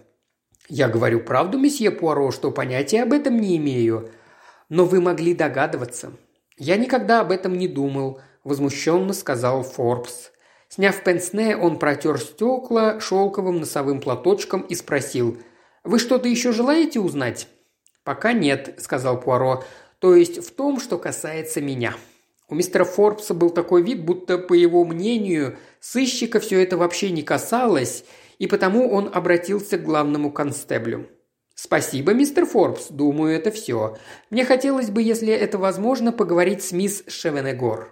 «Конечно, мне кажется, она наверху, с леди Шевенегор». «Хорошо, тогда я бы переговорил с... как его бишь? Берроузом. А потом с той дамой, что занимается семейной историей. Они оба в библиотеке, я им скажу». Глава 7. «Ох, нелегкая эта работа», – сказал майор Ридл, когда юрист покинул комнату. «Вытягивать информацию из этих юристов старой закалки. Вот же приходится попотеть. Мне кажется, что все это дело закручивается вокруг девушки». «Да, так может показаться. А вот и Берроуз». Годфри Берроуз пришел, выражая приятную жажду быть полезным. Его улыбку слегка приглушала мрачность, и он лишь чуть шире, чем надо, улыбался. Улыбка казалась больше автоматической, чем искренней. «Итак, мистер Бэрроуз, мы хотели бы задать вам несколько вопросов». «Конечно, майор Ридл, все что угодно». «В первую очередь, чтобы сразу расставить точки над «и», у вас нет никаких мыслей по поводу самоубийства сэра Жерваса?» «Никаких. Для меня это было полным потрясением». «Вы слышали выстрел?» «Нет. Насколько я понимаю, я, наверное, в это время был в библиотеке. Я спустился вниз довольно рано и пошел в библиотеку посмотреть одну нужную мне ссылку.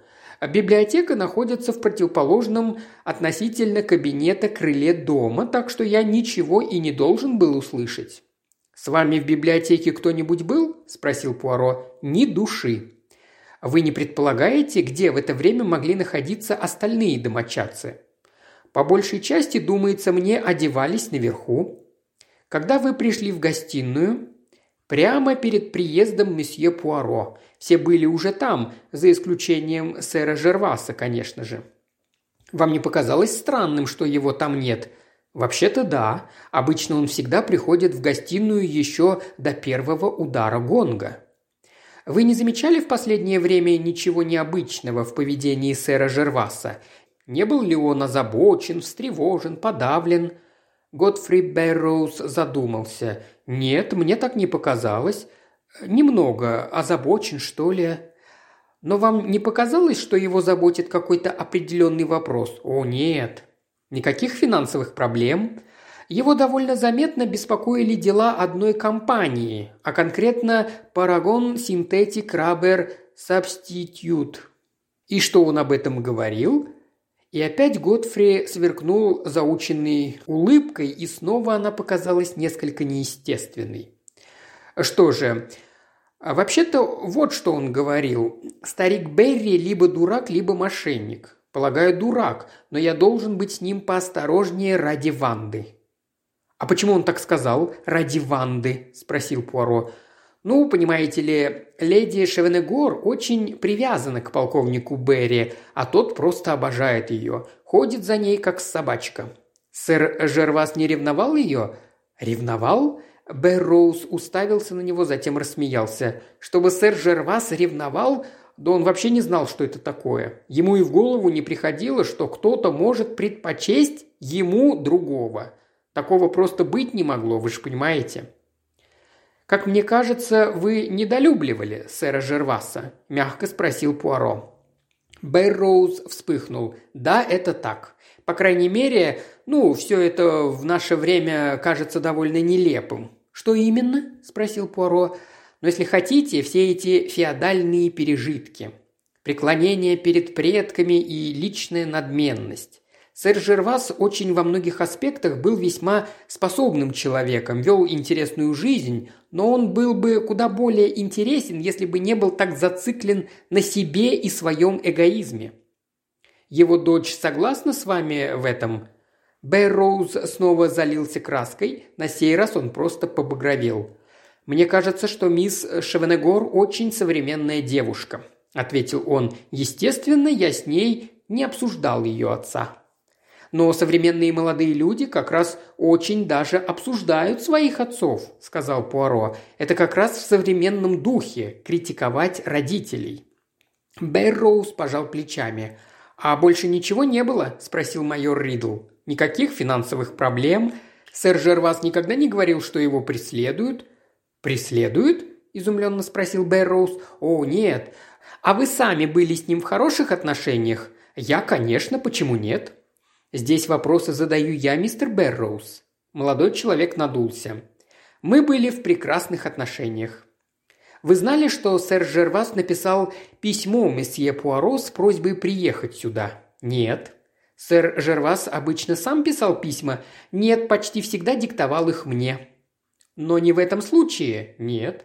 «Как вы думаете, почему?» «Не представляю». «Вы не можете предположить, почему именно это конкретное письмо он написал сам?» «Нет, не могу». «Ага», – сказал майор Ридл и тут же добавил. «Довольно любопытно». «Когда вы в последний раз видели сэра Жерваса?» «Прямо перед тем, как пошел переодеваться к ужину. Я принес ему несколько писем на подпись». «И как он себя вел?» «Как обычно. Вообще-то мне показалось, что он почему-то доволен собой, по какому-то поводу». Пуаро шевельнулся в кресле. «А?» – сказал он. «Значит, такое у вас создалось впечатление. Он был чем-то доволен. И все же спустя совсем немного времени он стреляет себе в голову. Как странно». Годфри Берроуз пожал плечами. «Я говорю о моем личном впечатлении». «Да-да, и это очень ценно. В конце концов, вы, вероятно, один из последних, кто видел сэра Жерваса живым». «Последним его видел Снелл». «Видел, да, но не разговаривал». Берроуз не ответил.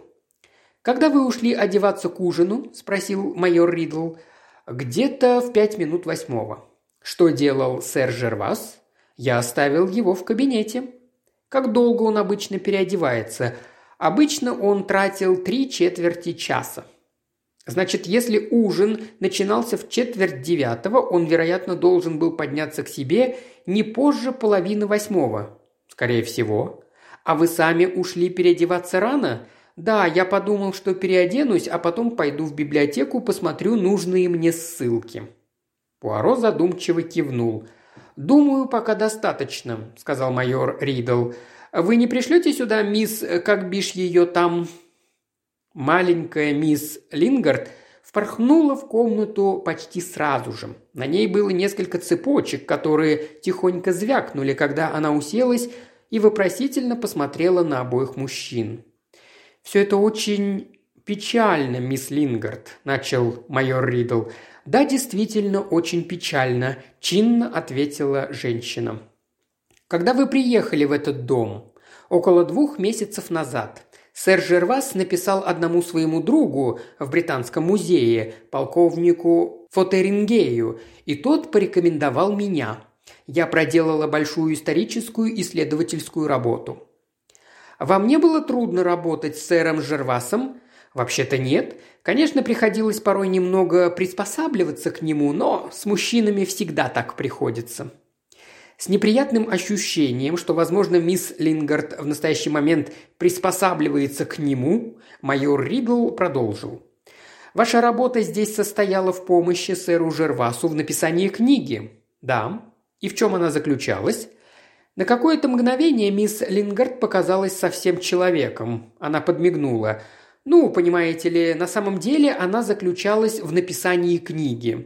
Я находила всю информацию и делала заметки, систематизировала материал, а позже я пересматривала все, что писал сэр Жервас». «Вам приходилось проявлять изрядный такт, мадмуазель», – сказал Пуаро. «Такт и твердость. Приходилось проявлять и то, и другое», – сказала мисс Лингард. «А сэр Жервас не возмущался вашей твердостью?» «Вовсе нет. Конечно, я напрямую ему сказала, что его не должны беспокоить мелкие подробности». «О, да, я понимаю». «На самом деле все было очень просто», – сказала мисс Лингард. «Сэром Жервасом было очень легко управлять, если взяться как нужно». «Отлично, мисс Лингард. Может, вы сможете пролить свет на эту трагедию?» Женщина покачала головой. «Боюсь, что не могу. Понимаете, это естественно, что он не во всем доверял мне. Я же была практически чужим человеком. В любом случае, я думаю, что он был слишком горд, чтобы разговаривать с кем-нибудь о семейных проблемах». «Но вы считаете, что именно семейные проблемы заставили его покончить с собой?» Мисс Лингард удивилась. «Ну, конечно же. А разве есть другие предположения?» «Вы уверены, что его волновали именно семейные проблемы?» «Я знаю, что он был очень встревожен». «О, так вы это знали?» «Ну, конечно». «Скажите, мадемуазель, он обсуждал эту тему с вами?» «Не напрямую». «А что он говорил?» «Дайте подумать». «Я заметила, что он не воспринимает того, что я ему говорю». «Минутку, пардон, когда это было?» «Сегодня днем. Мы обычно работали с 3 до 5. Пожалуйста, продолжайте». «Как я уже сказала, сэру Жервасу было трудно сосредоточиться. В общем-то, он сам об этом сказал, добавив, что у него на уме несколько серьезных проблем.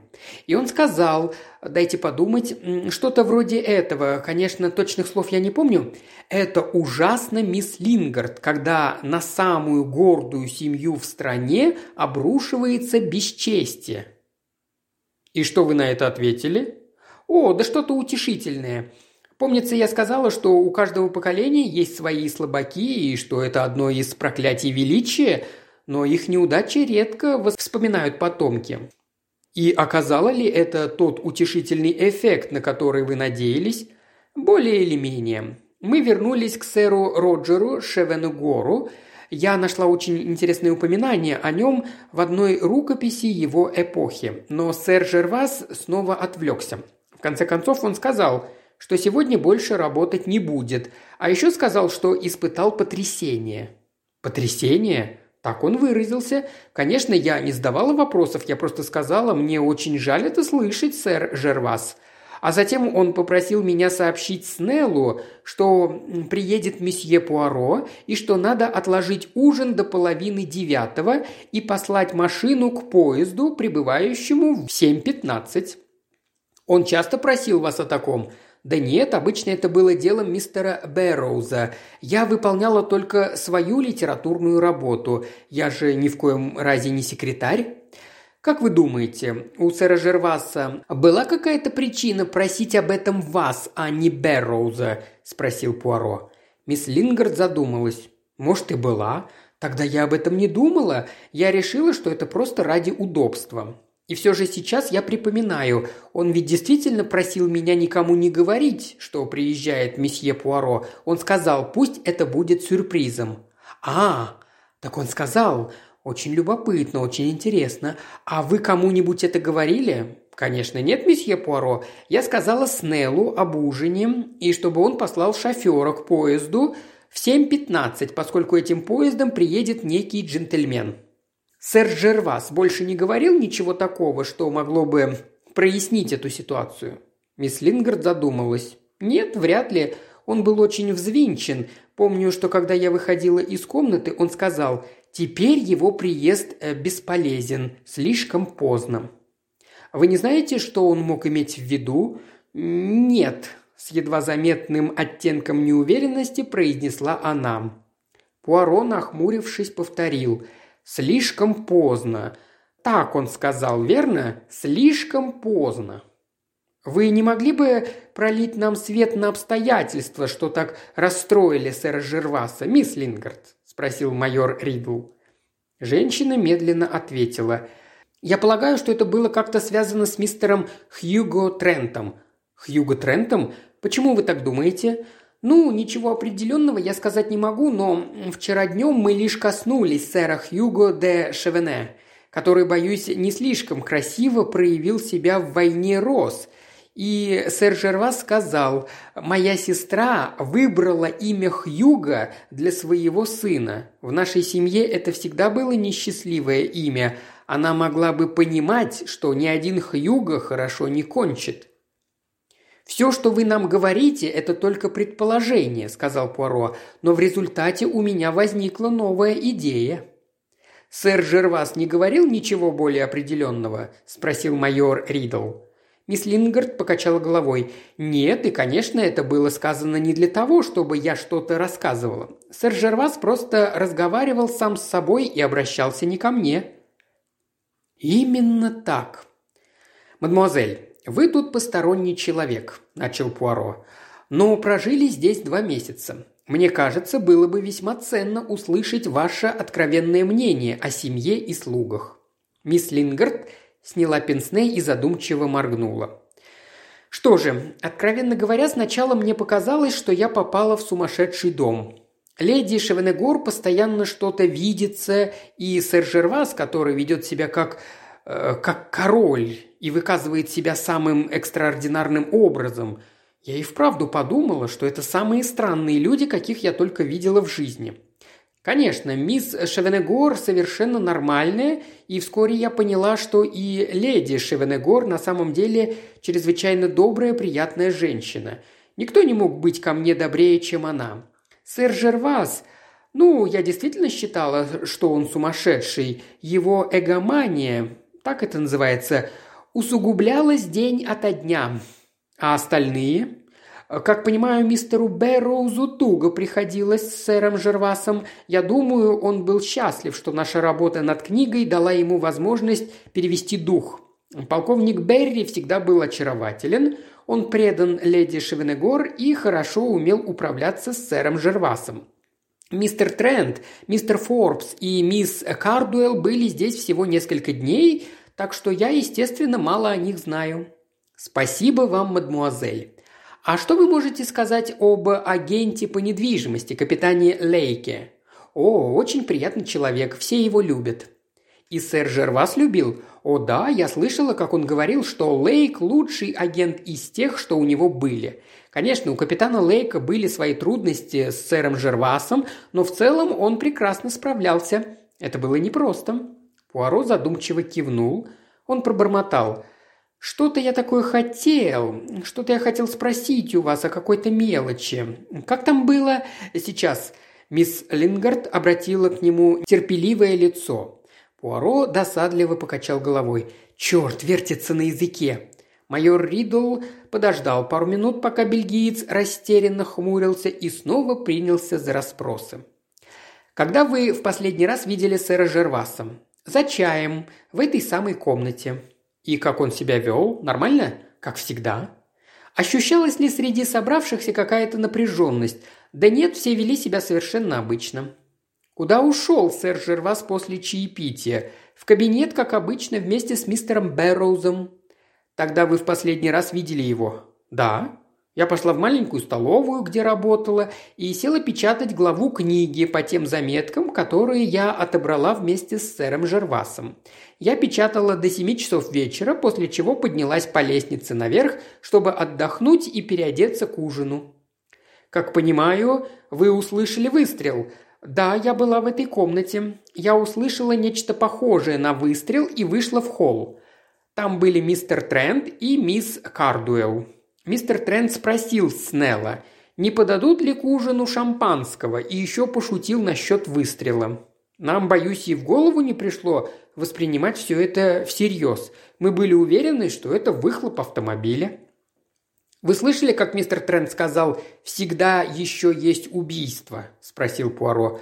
«Уверена, что он сказал нечто вроде этого. В шутку, конечно же». «И что случилось потом?» «Мы все вошли сюда».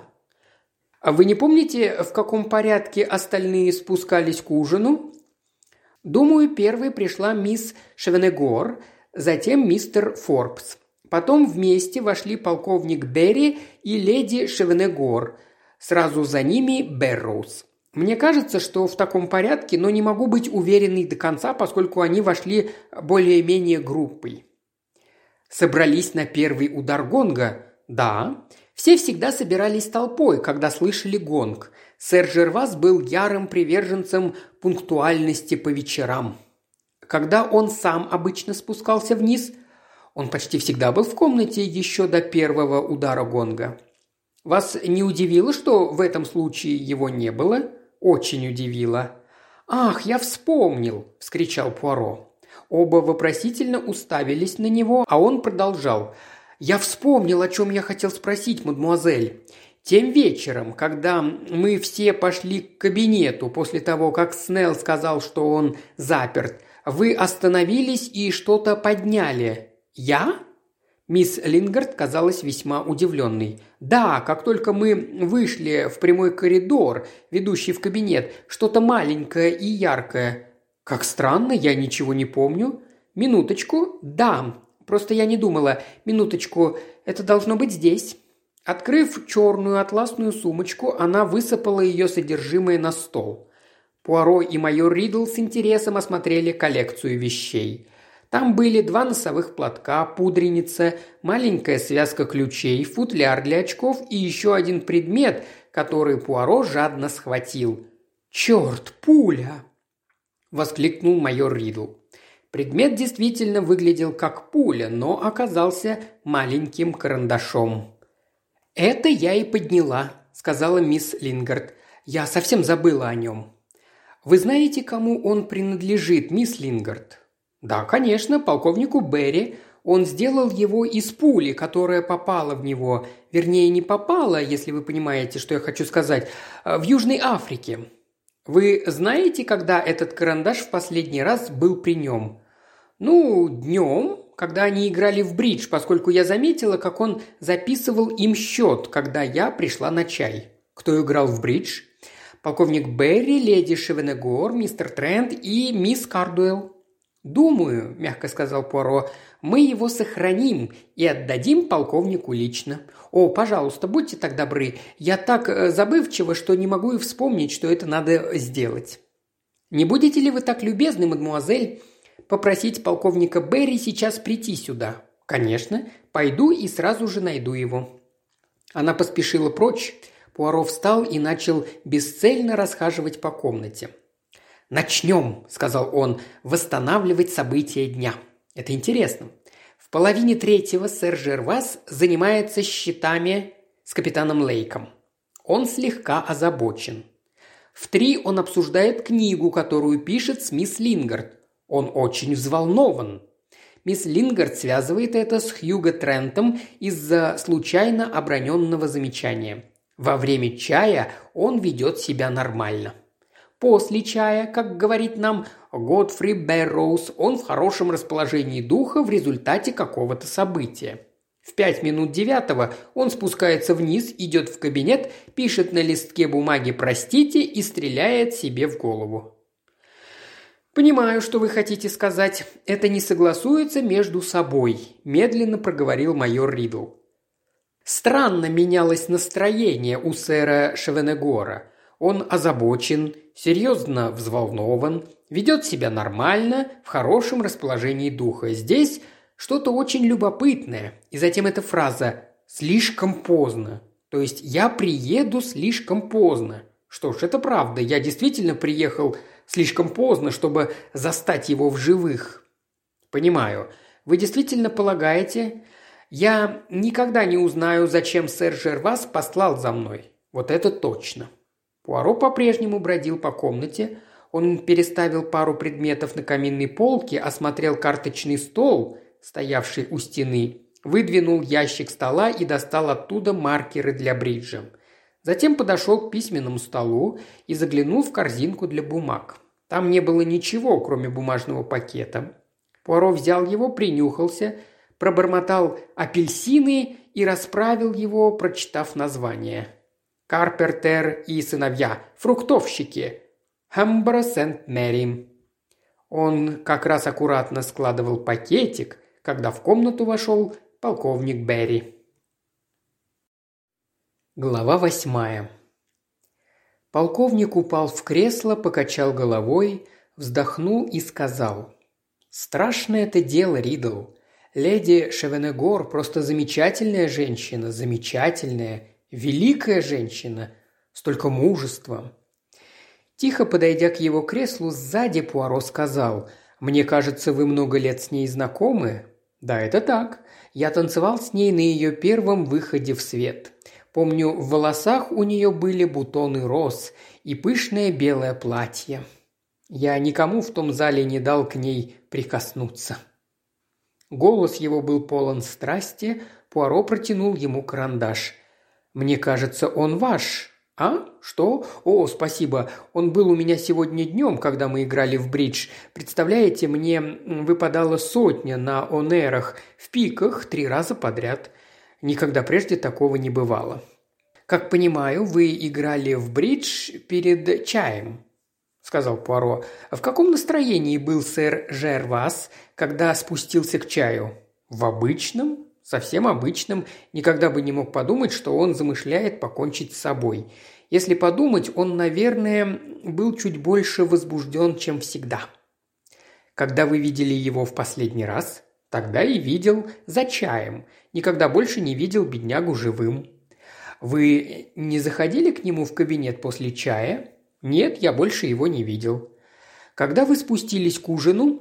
«После первого удара гонга». «Вы спустились вместе с леди Шевенегор?» «Нет, мы встретились в холле. Я думаю, она заходила в столовую посмотреть на цветы, что-то вроде того. Надеюсь, вы не будете против, полковник Берри, если я задам вам один довольно личный вопрос», – сказал майор Ридл. «Была ли между вами и сэром Жервасом напряженность по поводу компании «Парагон Синтетик Раббер «Сабститют». Полковник Берри внезапно побагровел. Вовсе нет», – зачастил он. Старик Жервас был слишком высокого о себе мнения, не следует об этом забывать. Он всегда ожидал, что все, к чему он не прикоснется, обернется золотом. Он не понимал, что весь мир находится в кризисе, и это влияет на все акции. «Значит, между вами все же были кое-какие проблемы». «Никаких проблем. Просто эта чертова самоуверенность Жерваса». «Он обвинял вас в своих потерях?» Жервас был ненормальным, Ванда это знала, но она всегда умела с ним управляться, и я спокойно оставил все это ей. Пуаро кашлянул, и майор Ридл, глянув на него, сменил тему. «Насколько я знаю, вы очень старый друг семьи, полковник Берри. Вы не предполагаете, кому он мог завещать деньги?» «Ну, как я полагаю, основная часть достанется Рут, я так понял по обмолвкам Жерваса». «Вам не кажется, что это несправедливо по отношению к Хьюго Тренту?» Жервас не любил Хьюго. Ему не удавалось управлять им. Но он очень трепетно относился к семье. Мисс Шевенегор, в конце концов, всего лишь приемная дочь. Полковник Берри помялся, помычал что-то под нос, затем сказал. «Знаете, уж лучше я вам кое-что расскажу. Только прошу сохранить все это в тайне». «Конечно, конечно». Рут – незаконный ребенок, но она Шевенегор. Она дочь брата Жерваса, Энтони, который погиб на войне. У него была интрижка с машинисткой. Когда он погиб, та девушка написала Ванде. Ванда поехала к ней, девушка ждала ребенка. Она обсудила это дело с Жервасом, а ей тогда только что сказали, что у нее больше никогда не будет детей. В результате они забрали ребенка к себе и удочерили по закону. Мать отказалась от всех прав, они вырастили Рут как собственную дочь, и она действительно их дочь во всех отношениях.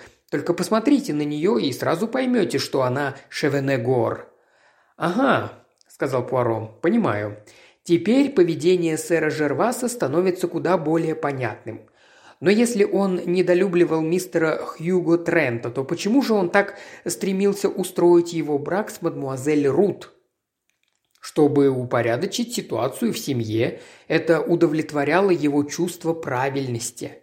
Даже если он недолюбливал этого молодого человека и не доверял ему. Полковник Берри фыркнул.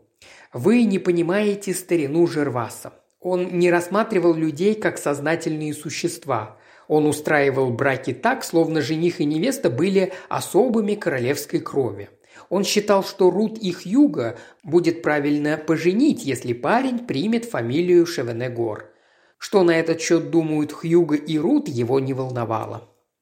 «А мадмуазель Рут готова на эти условия?» Полковник Берри хмыкнул. «Только не она. Она та еще штучка». «А вы знали, что незадолго до смерти сэр Жервас готовил новое завещание, согласно которому мисс Шевенегор наследовала ему только при условии, что выйдет замуж за мистера Трента?» Полковник Берри аж присвистнул. «Значит, он и вправду решил положить конец отношениям между ней и Берроузом». Он осекся, но было поздно. Пуаро вцепился в это предположение. «А между мадемуазель Рут и мистером Берроузом что-то было?» «Скорее всего, нет. Ничего не было». Майор Ридл прокашлялся. «Я думаю, полковник Берри, вы должны рассказать нам все, что знаете. Это может иметь непосредственное отношение к настроению сэра Жерваса». «Думаю, это возможно», – с сомнением сказал полковник Берри. «По правде говоря, этот малый Берроуз – симпатичный парень, по крайней мере, женщины так считают. Они с Рут в последнее время прямо не разлей вода, а Жервасу это было не по нраву, совсем не по нраву. Ему не хотелось давать отставку Берроузу из-за страха ускорить события. Он знал, что такое Рут. Она ни в коем разе не позволит никому диктовать ей условия. Поэтому я и думаю, что он из-за этого прибегнул к такой схеме. Рут не из тех девушек, что пожертвуют всем ради любви. Она любит роскошь и деньги». «А вы сами одобряете мистера Берроуза?» Полковник высказал мнение, что Джеффри Берроуз слегка скользкий тип, каковое выражение полностью сбило с толку Пуаро, но майор Риддл усмехнулся в усы. Полковнику задали еще несколько вопросов, после чего он удалился. Риддл глянул на погрузившегося в размышления сыщика. «И какой вы из этого всего делаете вывод, месье Пуаро?» Маленький бельгиец поднял руки. «Я, кажется, вижу схему. Целенаправленный замысел». «Слишком сложно», – сказал Риддл. «Да, сложно, но одна фраза, произнесенная мимоходом, все больше и больше кажется мне важной». «Что за фраза?» «Та, которую, смеясь, обронил Хьюго Трент. Еще всегда есть убийство». «Да, я вижу, что вы постоянно к этому клоните», – резко сказал майор Риддл. «А вы не согласны, друг мой, что чем больше мы узнаем, тем меньше и меньше мотивов для самоубийства видим? А вот для убийства у нас целая коллекция мотивов». «Но вы все равно не должны забывать о фактах. Дверь заперта, ключ в кармане покойного». «О, я знаю, что есть разные варианты и способы. Шпильки, шнурки, целая куча приспособлений. Полагаю, это было бы возможно». Но уместно ли здесь такое, я очень сомневаюсь. Как бы то ни было, давайте рассмотрим ситуацию с точки зрения убийства, а не самоубийства. Ну хорошо, раз уж вы здесь, то это, вероятно, может быть убийством. Пуаро на мгновение улыбнулся. Мне не очень нравится это замечание. Затем он снова посерьезнел. Хорошо, рассмотрим этот случай как убийство. Кто слышал выстрел? 4 человека в холле, мисс Лингард, Хьюго Трент, мисс Кардуэлл и Снелл. Где были остальные? Берроуз, как он сам рассказал нам, находился в библиотеке. Никто не может подтвердить его слова. Остальные, предположительно, находились каждый в своей комнате, но кто знает, где они были на самом деле. Вроде бы все спускались по отдельности. Даже леди Шевенегор и Берри встретились только в холле. Леди Шевенегор вышла из столовой. Откуда пришел Берри? Возможно ли такое, что он не спустился по лестнице, а вышел из кабинета? И еще этот карандаш. Да, карандаш – это интересно. Берри не выказал никаких эмоций, когда я его продемонстрировал, но, возможно, потому, что не знал, где я его нашел, и просто не заметил, что выронил его. Посмотрим, кто же еще играл в бридж, когда использовался этот карандаш. Хьюго Трент и мисс Кардуэлл. Они вне подозрений. Мисс Лингард и Дворецкий могут подтвердить их алиби. 4-й была леди Шевенегор. Вы же не можете всерьез ее подозревать? А почему нет, друг мой? Я могу подозревать всех. Предположим, что, несмотря на свою кажущуюся преданность мужу, она на самом деле любит Берри.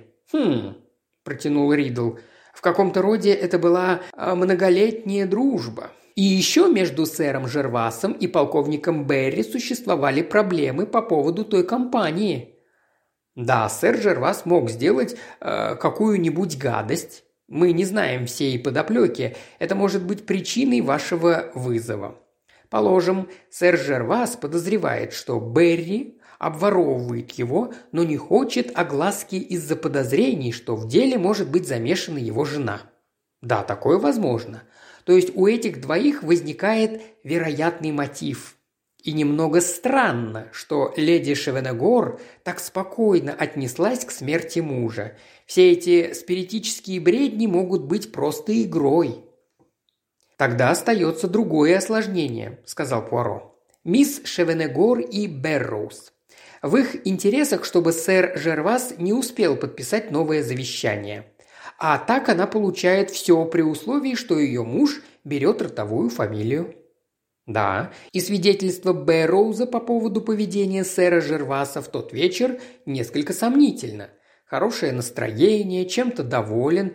Это не совпадает со всем, что нам рассказывали. Есть еще мистер Форбс. Очень корректный, очень строгий, из старой солидной фирмы. но адвокаты, даже очень почтенные, имеют тенденцию растрачивать деньги своих клиентов, когда находятся в затруднительном положении. «Мне кажется, что вы слишком уж поддаетесь чувствам, Пуаро. Вам кажется, что мои предположения слишком напоминают кино, но жизнь, майор Ридл, очень часто напоминает кино».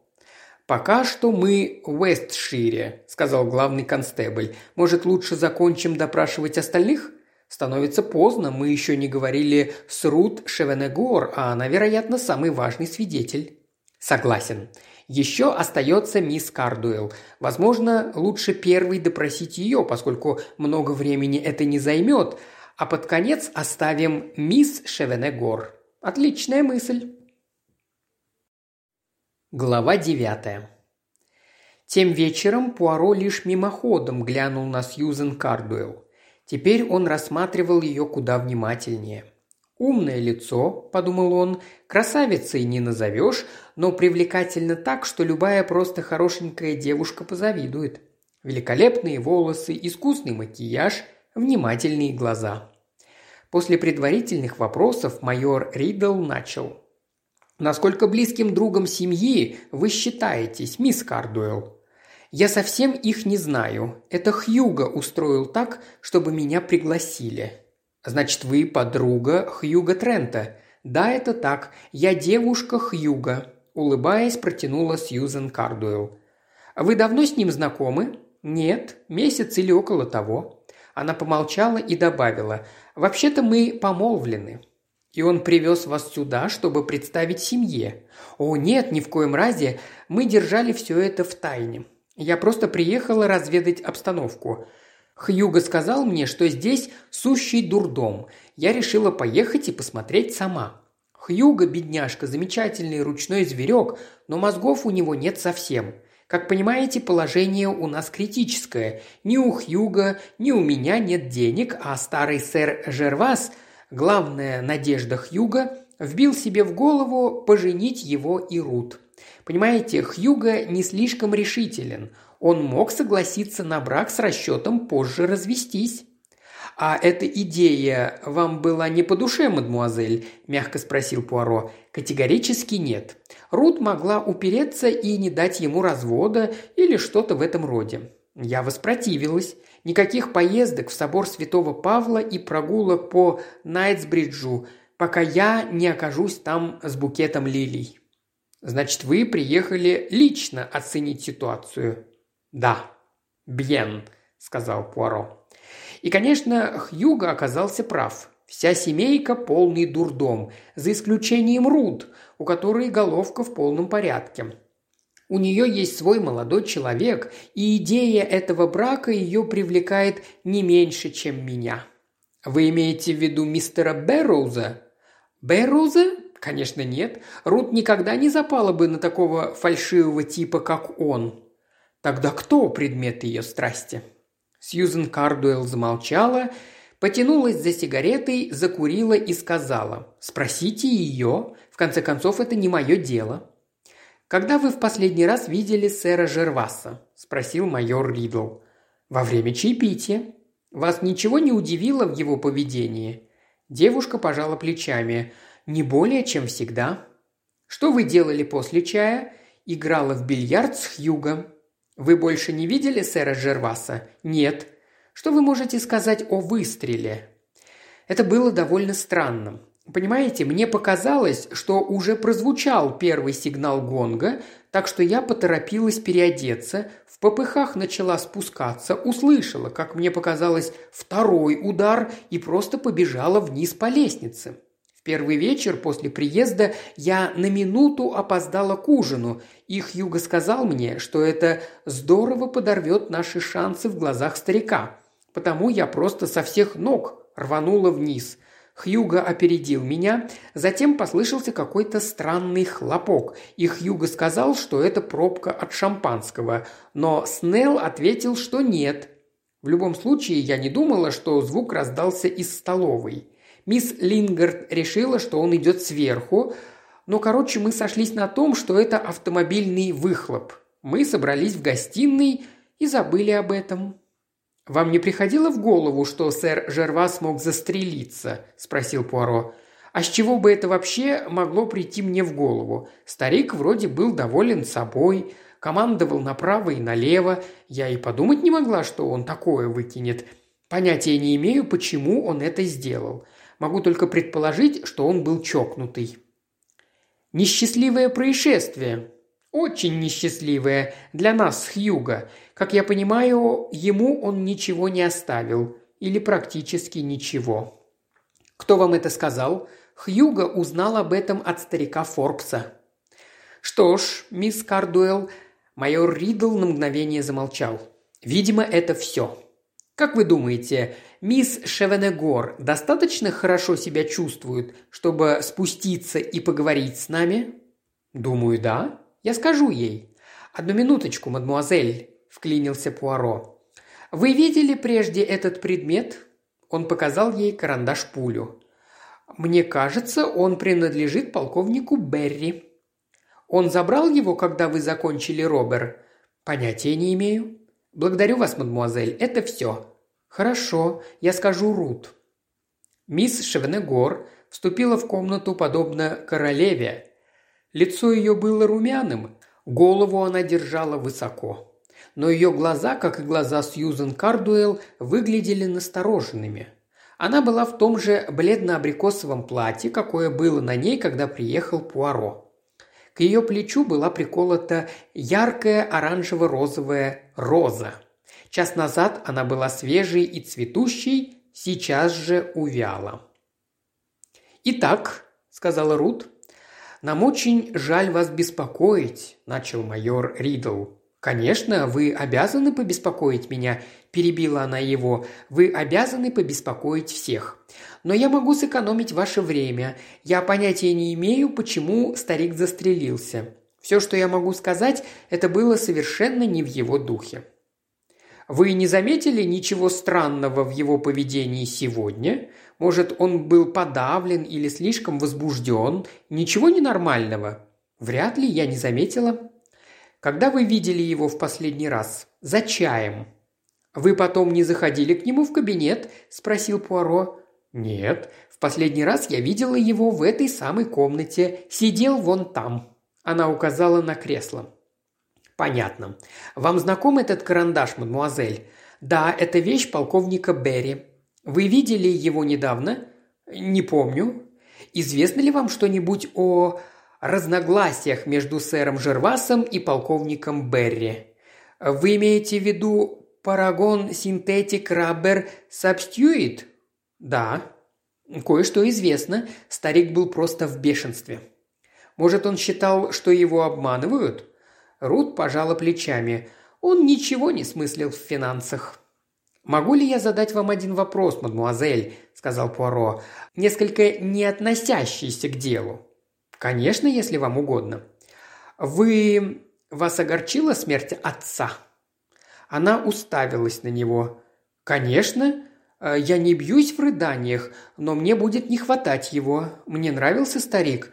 Так мы всегда его называли, Хьюго и я. Старик, понимаете, это что-то примитивное, этакий патриарх племени человекообразных обезьян.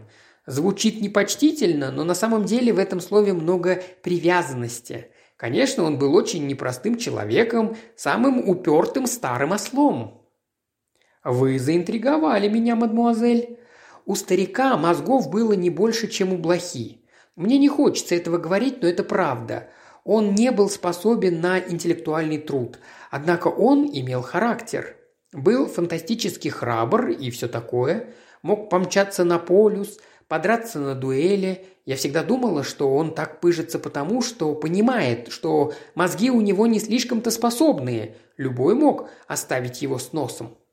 Пуаро достал письмо из кармана. «Прочтите, мадмуазель». Рут прочла его и вернула сыщику. «Так вот, что привело вас сюда. Это письмо не наводит вас на какие-нибудь мысли?» Она покачала головой. «Нет». «Возможно, это правда. Любой мог обворовать беднягу. Джон говорит, что прежний агент, который был до него, грабил старика направо и налево. Понимаете, он был настолько благороден и напыщен, что никогда не снисходил до того, чтобы разобраться в мелочах. Он был просто лакомым кусочком для мошенников. «Мадмуазель, картина, которую вы рисуете, весьма отличается от общепринятой. Конечно, он очень хорошо маскировался. Ванда, моя мать, поддерживала его как могла. Он был так счастлив, изображая из себя Господа Всемогущего. Вот почему я отчасти рада, что он умер. Это лучший выход для него». «Не совсем понимаю вас, мадмуазель». «Это затягивало его», – задумчиво произнесла Рут. «Однажды его просто пришлось бы изолировать. Люди начинали говорить все как есть». «Вы знали, мадмуазель, что он задумывал переписать завещание, согласно которому вы могли бы унаследовать его деньги, только если бы вышли замуж за мистера Тренда?» «Какой абсурд!» – вскричала Рут. «В любом случае, я уверена, что это можно оспорить по закону. Нельзя указывать людям, за кого они должны выходить замуж». «Если бы он действительно написал такое завещание, вы согласились бы с его условиями, мадмуазель?» Девушка уставилась на него. Рут осеклась. 2-3 минуты она сидела в нерешительности, глядя на болтающуюся на мыске стопы туфельку. От каблука отвалился маленький комочек земли и упал на ковер. Внезапно Рут Шевенегор сказала: «Подождите». Девушка вскочила и выбежала из комнаты. Вернулась она почти немедленно, ведя за собой капитана Лейка. «Все равно все откроется», – задыхаясь, проговорила Рут. «Так что вы можете узнать об этом и сейчас. Мы с Джоном поженились в Лондоне 3 недели назад». Глава 10. Из них двоих наиболее смущенным выглядел капитан. «Вот так сюрприз, мисс Шевенегор, то есть миссис Лейк», – сказал майор Ридл. «И о вашем браке никто не знает?» «Нет, мы держали все в тайне. Джону это не слишком нравилось». Лейк заговорил, слегка запинаясь. «Я понимаю, что это выглядит довольно некрасиво. Я должен был пойти сразу к сэру Жервасу и сказать ему, что ты желаешь жениться на его дочери, и получил бы по голове», – заговорила Рут. «Он наверняка лишил бы меня наследства, устроил бы в доме сущий ад, и мы могли бы поздравить себя с тем, как красиво себя повели. Поверь мне, мой вариант был куда лучше. Что сделано, то сделано. Мы обошли эту яму». Вид у Лейка все равно был несчастный. «Когда вы намеревались сообщить эту новость сэру Жервасу?» – спросил Пуаро. «Я готовила почву», – сказала Рут. «Отец подозревал меня и Джона, так что я сделала вид, что мне нравится Готфри. Конечно же, он сразу встал на дыбы. Я поняла так, что известие о том, что я вышла за Джона, стало бы для него чуть ли не облегчением». «Кто-нибудь знал о вашем браке?» «Да. В конце концов, я сказала Ванде. Я хотела привлечь ее на свою сторону». «И вам это удалось?» «Да». «Понимаете, ей не очень нравилась идея поженить меня и Хьюга. Думаю, потому что мы кузены. Похоже, она считает, что в семье все крыши двинулись, и потому у нас рождаются совершенно чокнутые дети. Возможно, это абсурд, потому что я всего лишь удочеренная, как вы знаете. Насколько я понимаю, я дочь какого-то дальнего родственника». «Вы уверены, что сэр Жервас не заподозрил правды?» «О, нет». «Это так, капитан Лейк?» – спросил Пуаро. «Вы уверены, что в вашем разговоре с сэром Жервасом сегодня днем эта тема никак не затрагивалась?» «Нет, сэр, такого не было». «Понимаете, капитан Лейк, есть убедительные свидетельства о том, что после разговора с вами сэр Жервас был очень возбужден и пару раз упоминал о семейном бесчестье». «Эта тема не поднималась», – повторил Лейк. Он сильно побледнел. «Тогда вы в последний раз виделись с сэром Жервасом?» «Да, и я уже говорил вам об этом». «Где вы были в 8 минут 9 сегодня вечером?» «Где?» «У себя дома, на том конце деревни, примерно в полумиле отсюда». Вы не приезжали в Хэмборо-Клоуз примерно в это время?» «Нет». Пуаро повернулся к девушке. «А где были вы, мадмуазель, в то время, когда ваш отец застрелился?» «В саду». «В саду? Вы слышали выстрел?» «О, да, но я не особенно обратила на него внимание. Я подумала, может, кто-то кроликов стреляет, хотя, помнится, мне показалось, что уж как-то слишком близко». «Каким путем вы вернулись домой?» «Через это окно». Рут показала головой на французское окно у себя за спиной. «Кто-нибудь здесь был?» «Нет, но Хьюго, Сьюзен и мисс Лингард вошли из холла почти сразу же. Они болтали о выстрелах, убийствах и всем таком прочем». «Понятно», – сказал Пуаро. «Да, теперь я, кажется, понимаю».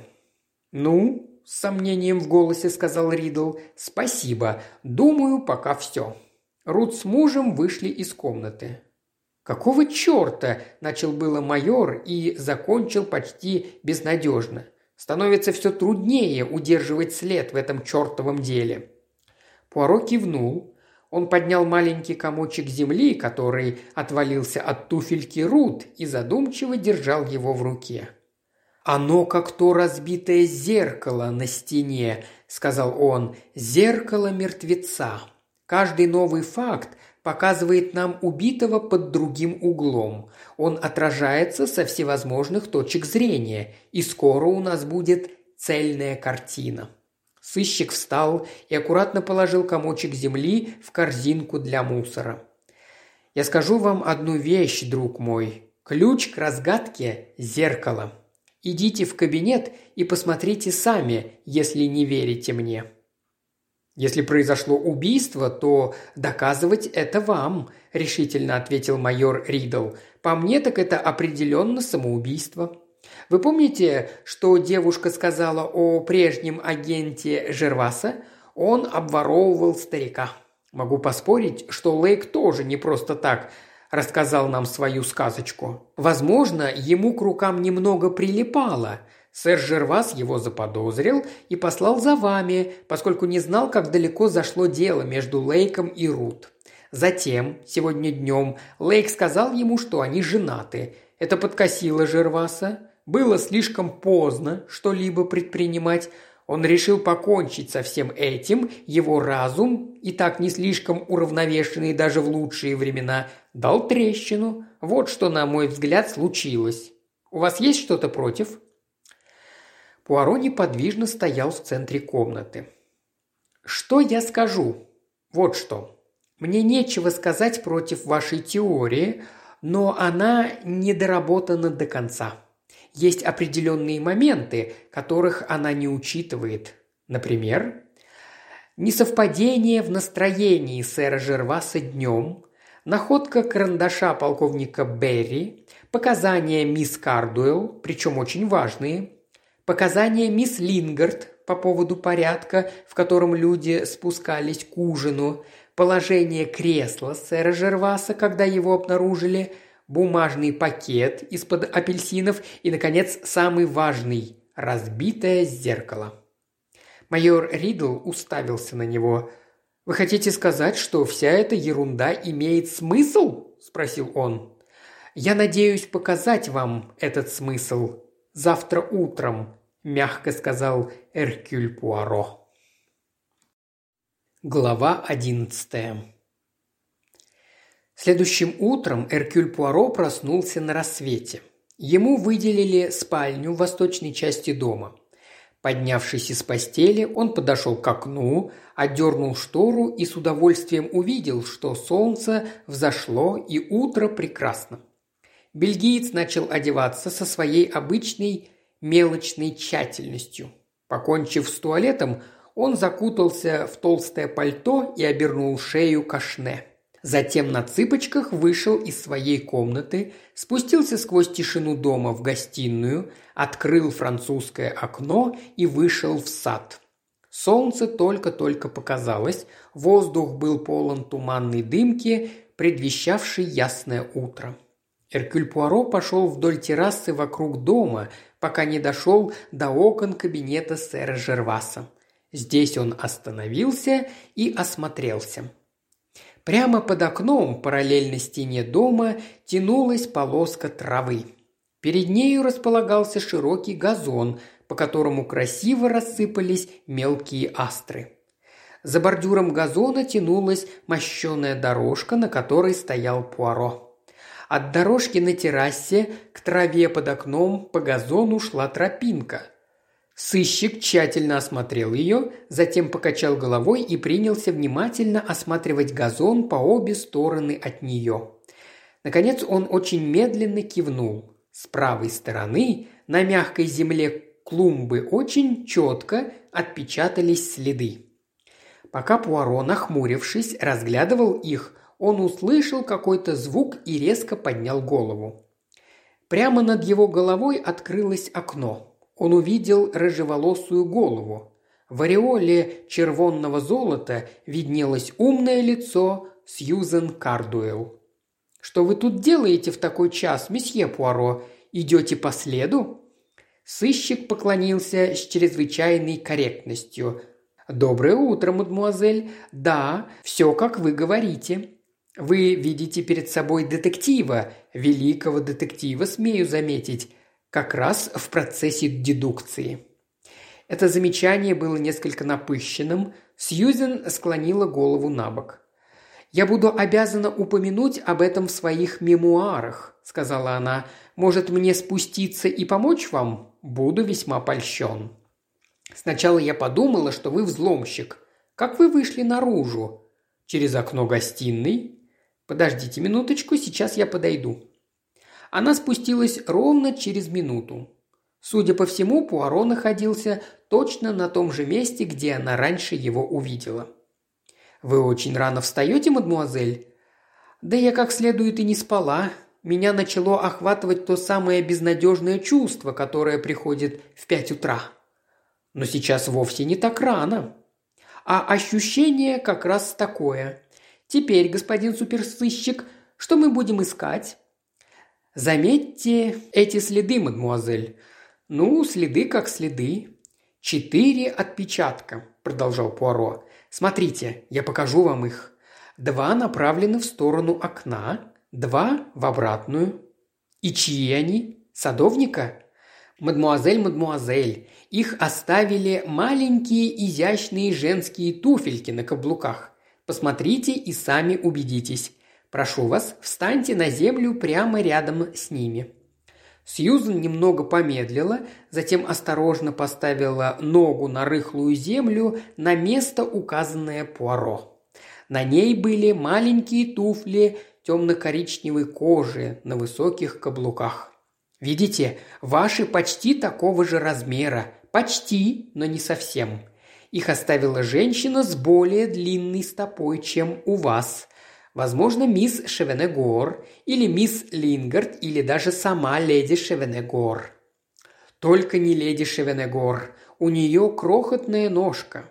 То есть в ее время люди как-то умудрялись иметь маленькие ноги, а мисс Лингард носит странные туфли без каблука». «Значит, следы оставила мисс Шевенегор. А, да, я помню, она упоминала, что выходила в сад вчера вечером».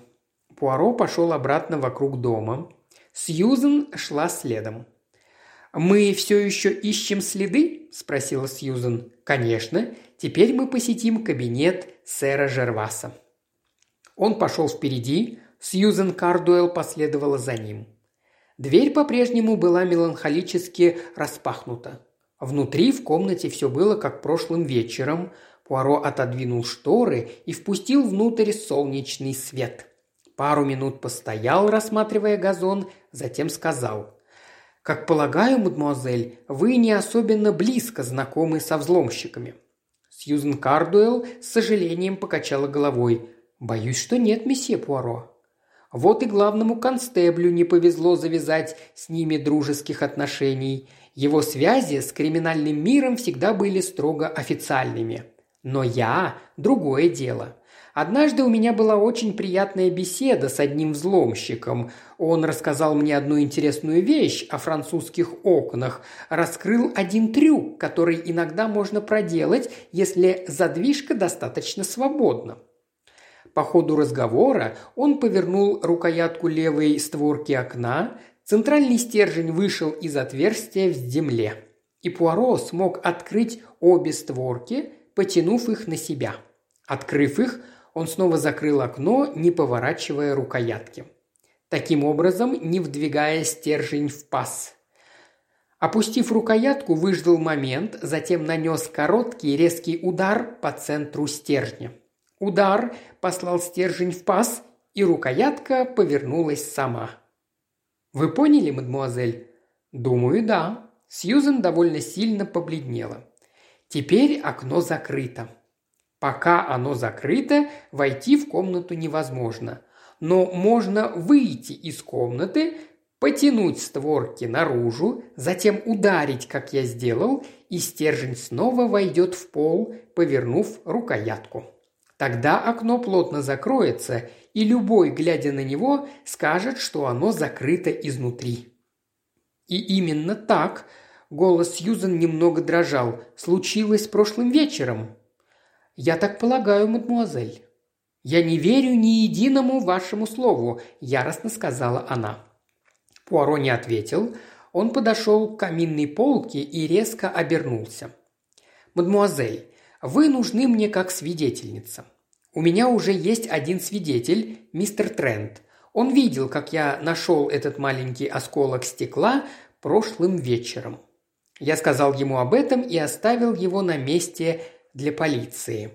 Я даже сказал главному констеблю, что разбитое зеркало – важная улика. Но он не воспользовался моим намеком.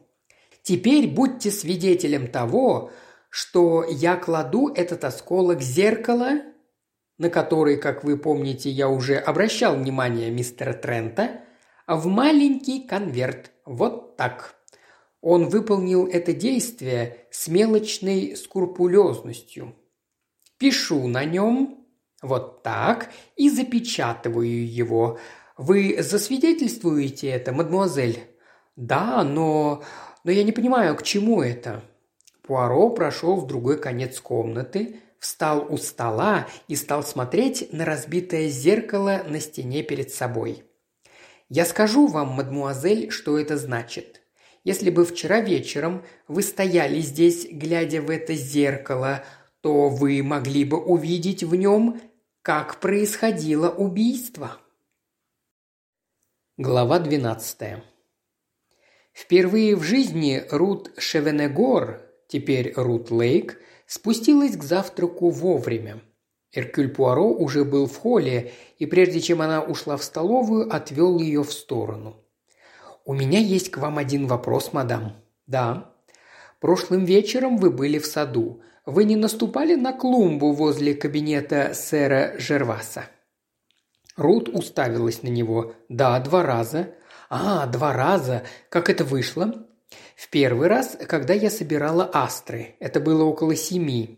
Вам не кажется, что странно собирать цветы в такое время?» «На самом деле, да. Я собрала кое-что вчера утром, но Ванда после чая сказала, что цветы на обеденном столе недостаточно хороши. Я подумала, что они нормальные, так что освежать их не стала». «Но ваша мать попросила вас об этом, верно?» «Да. Потому я вышла незадолго до 7 и набрала их с той части газона, потому что там почти никто не ходит, так что красоте вида это не повредит».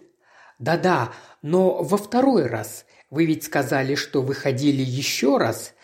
«Это было прямо перед ужином. Я капнула бриллиантином на платье, прямо на плечо. Я не хотела переодеваться, а мои искусственные цветы не подходили к желтому платью. Я вспомнила, что видела одну позднюю розу, когда собирала астры, потому выскочила в сад, сорвала ее и приколола к платью». Пуаро медленно кивнул. «Да, я вспоминаю, что прошлым вечером у вас на платье была роза. Когда это было, мадам? Когда вы сорвали розу?» «Даже и не помню. Но это важно, мадам. Подумайте, вспомните». Рут нахмурилась, быстро глянула на Пуаро и снова отвела взгляд. «Точно сказать не могу», – сказала она наконец. «Должно быть... Да, конечно, около 9:05. Именно когда я возвращалась по дорожке вокруг дома, я услышала гонг и потом этот забавный хлопок. Я поторопилась, поскольку решила, что это уже второй сигнал гонга, а не первый. «Значит, вам так показалось.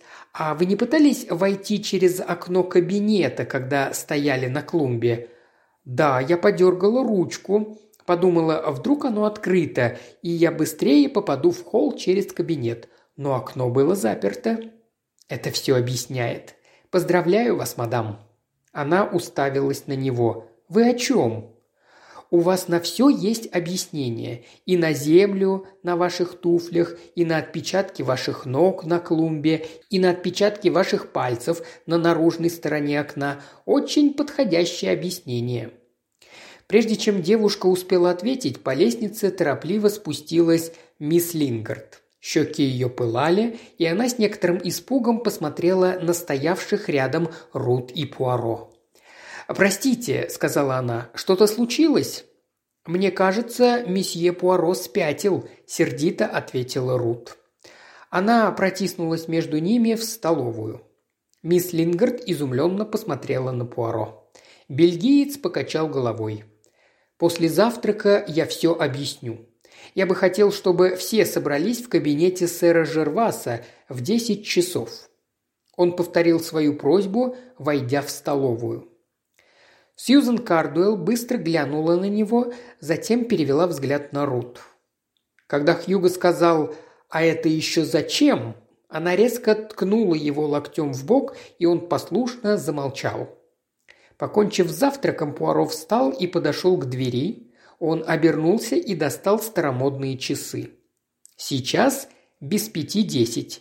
Через 5 минут в кабинете». Пуаро оглядел круг смотрящих на него с жадным интересом лиц. «Собрались все», – отметил он, – «за одним исключением». В тот самый момент это самое исключение вошло в комнату. Леди Шевенегор вступила в кабинет мягкой скользящей поступью. Она выглядела осунувшейся и больной. Пуаро пододвинул ей большое кресло, и женщина села. Она подняла взгляд на разбитое зеркало, вздрогнула и отодвинула кресло чуть подальше от него. «Жервас еще здесь!» – решительно сказала она. «Бедный Жервас! Скоро он будет свободен!» Пуаро прокашлялся и объявил.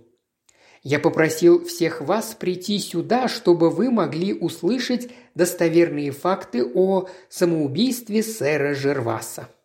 «Это был Рок», – сказала леди Шевенегор. «Жервас был сильным, но Рок оказался сильнее». Полковник Берри чуть подался вперед. «Ванда, дорогая». Она улыбнулась, затем протянула ему руку. Он взял ее в ладони. Она мягко сказала: «Ты такое утешение для меня, Нед». «Месье Пуаро, должны ли мы понять, что вы точно установили причину самоубийства моего отца?» – резко спросила Рут. Пуаро покачал головой. «Нет, мадам». «Тогда к чему вся эта ерунда?» «Я действительно не знаю причины самоубийства сэра Жерваса Шевенегора», – спокойно ответил Пуаро, «поскольку сэр Шевенегор не совершал самоубийства. Он был убит». «Убит?» – эхом отозвался хор голосов. К Пуаро повернулись испуганные лица. Леди Шевенегор подняла взгляд. «Убит? О, нет!» – она тихо покачала головой. «Говорите, убит!» – теперь говорил Хьюго. «Невозможно. Когда мы вломились в комнату, там никого не было. Окно заперто, дверь заперта изнутри, а ключ в кармане у моего дяди. Как его могли убить?» Тем не менее, он был убит. «И убийца, полагаю, сбежал через замочную скважину», – скептически отозвался полковник Берри, – «или вылетел в каминную трубу».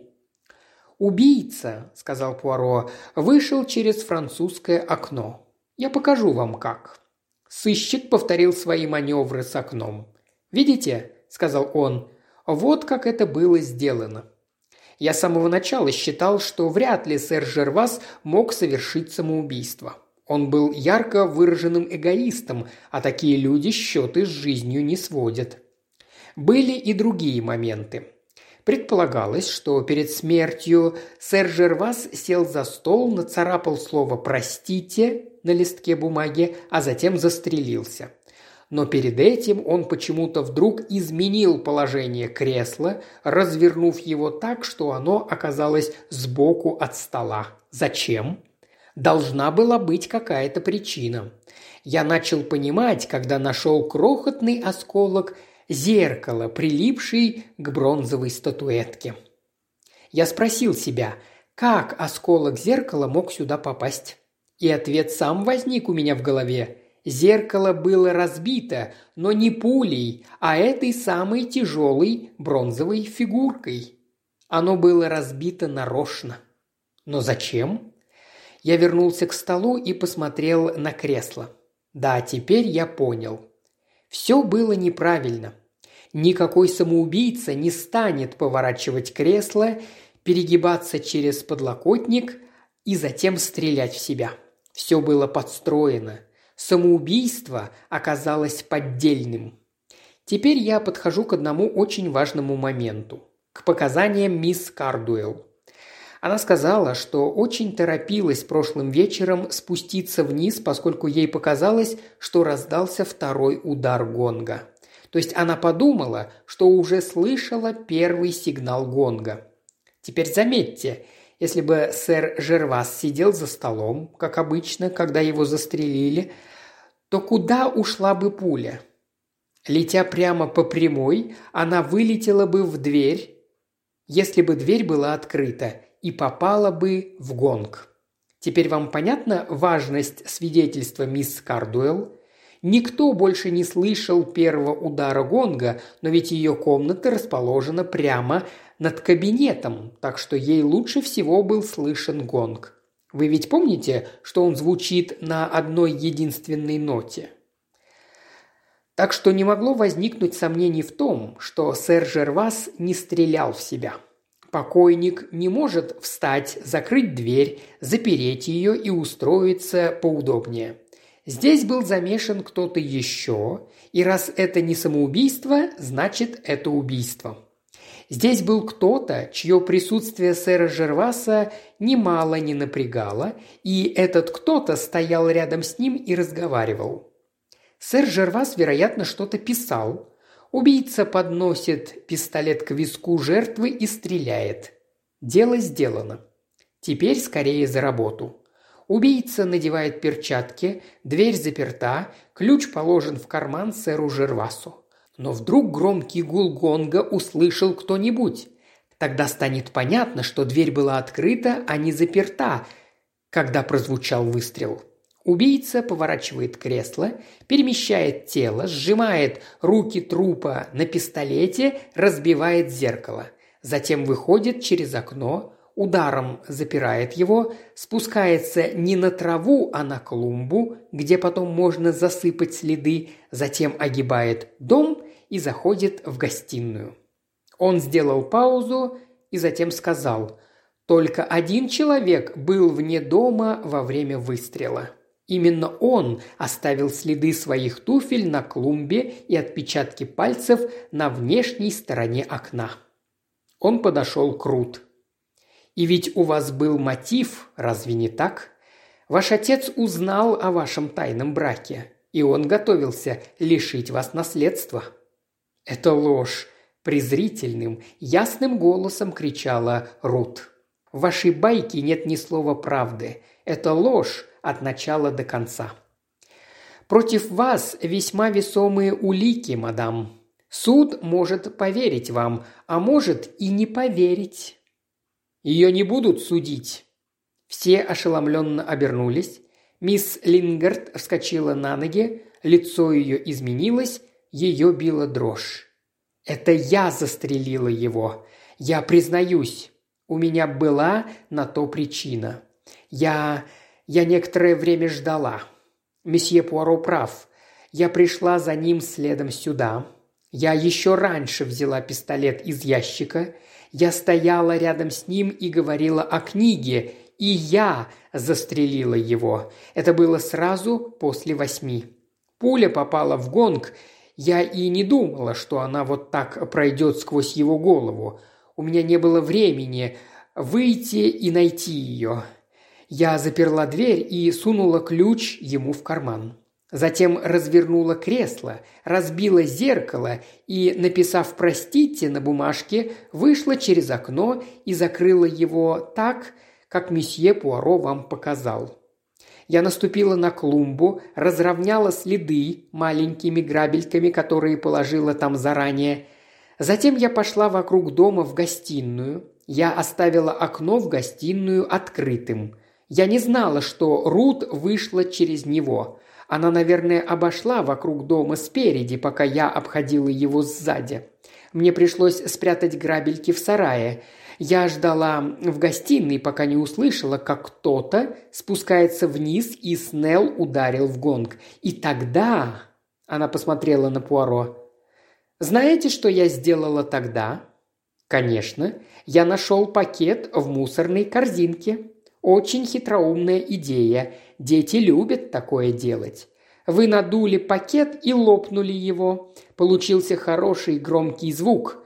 Вы выбросили пакет в корзинку для мусора и поторопились в холл. Вы обозначили время самоубийства и создали для себя алиби. Но оставалась еще одна вещь, которая вас тревожила. У вас не было времени подобрать пулю. Она должна была быть где-то рядом с гонгом. Важно, чтобы пуля была найдена в кабинете где-то неподалеку от зеркала. Не знаю, когда вам пришла в голову мысль взять карандаш полковника Берри». «Тогда и пришла», – сказала мисс Лингард, когда мы все вышли из холла. «Я удивилась, увидев Рут в комнате. Я поняла, что она, должно быть, вошла из сада через окно. Тогда я и заметила карандаш полковника Берри на столике для бриджа.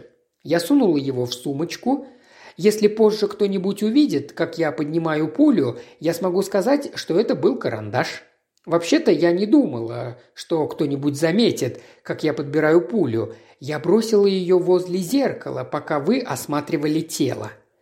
Когда вы спросили меня, я была просто счастлива, что мне пришло в голову взять карандаш». «Да, это было умно. Это совершенно сбило меня с толку. Я боялась, что кто-нибудь слышал настоящий выстрел, но я знала, что все одеваются к ужину и закрылись у себя по комнатам.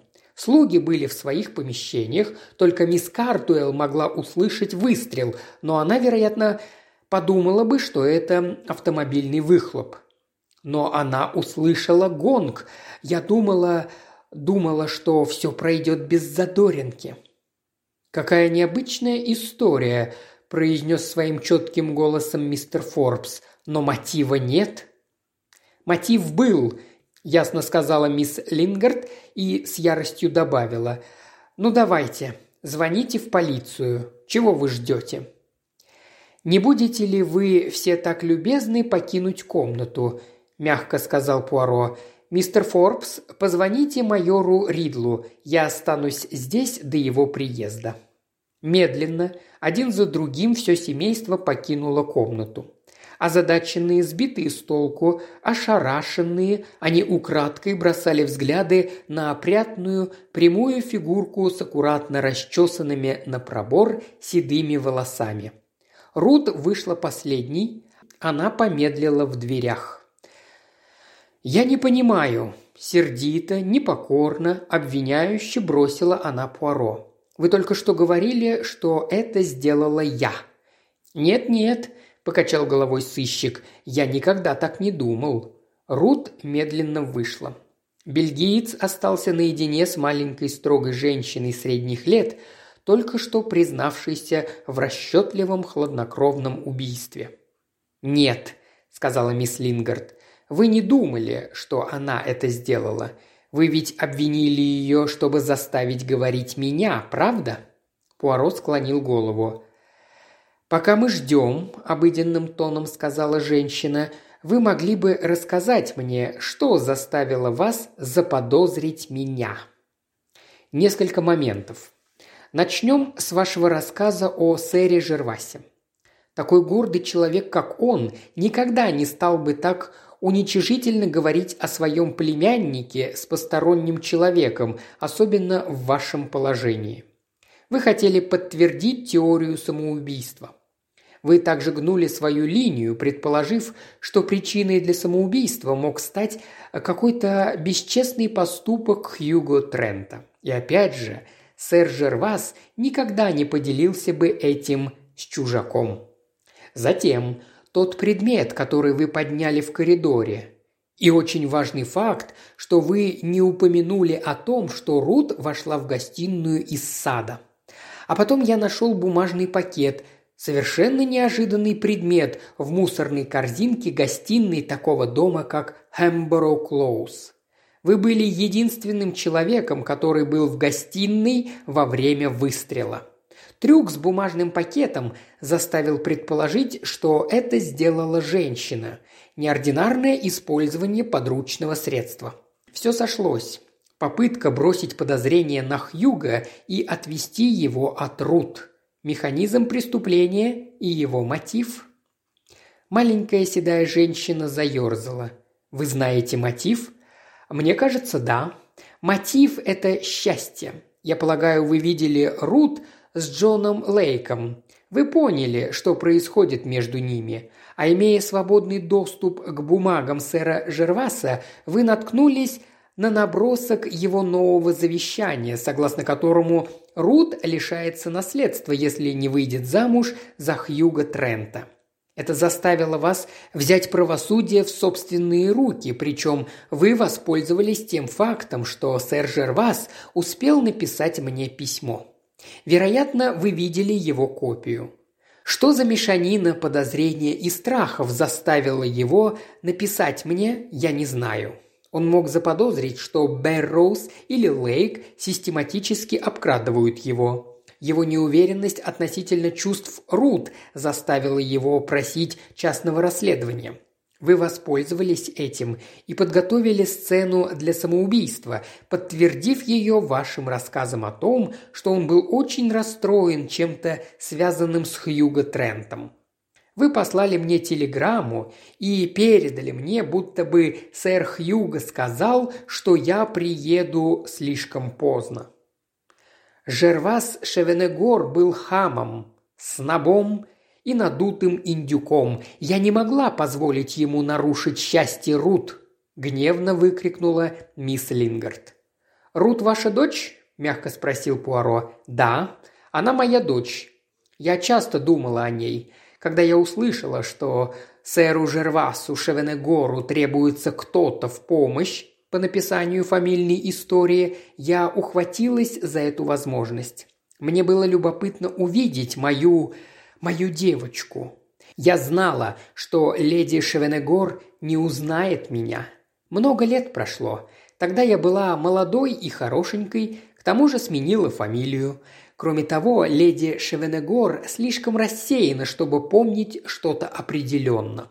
Она мне нравилась, но я ненавидела семейство Шевенегор. Они обошлись со мной как с грязью, а тут еще сэр Жервас намеревался сломать Рут жизнь своей гордыней и снобизмом. Но я решила, что она будет счастлива. И она будет счастлива, если никогда ничего не узнает обо мне». Это была мольба, а не вопрос. Пуаро мягко кивнул. «От меня никто ничего не узнает». «Спасибо вам», – тихо сказала мисс Лингард. Позже, когда полиция уехала, Пуаро нашел Рут Лейк вместе с ее мужем в саду. «Вы и правда думали, что это сделала я, месье Пуаро?» – сказала она с вызовом. «Я знал, мадам, что вы не могли этого сделать. Из-за Астер». «Из-за Астер? Я не понимаю». «Мадам, там было 4 отпечатка обуви, и только на клумбе. Но если бы вы собирали цветы, их было бы больше. Это означало, что после того, как вы в первый раз вышли и вернулись, кто-то другой заровнял все следы. Это мог сделать только убийца, и поскольку ваши следы остались, то убийцей вы быть не могли. Вы были автоматически оправданы». Лицо Рут просияло. «О, я поняла. Знаете, это, наверное, ужасно, но мне даже жаль эту бедную женщину. В конце концов, она призналась в убийстве, чтобы меня не арестовали. По крайней мере, она так думала. Это в какой-то мере даже благородно. Мне не хочется думать, что ее осудят за убийство». «Не беспокойтесь», – мягко сказал Пуаро, – «до этого не дойдет. Врач сказал мне, что у нее серьезные проблемы с сердцем. Ей осталось несколько недель». «Я рада». Рут сорвала осенний крокус и рассеянно прижала к щеке. «Бедняжка, не понимаю, почему она это сделала».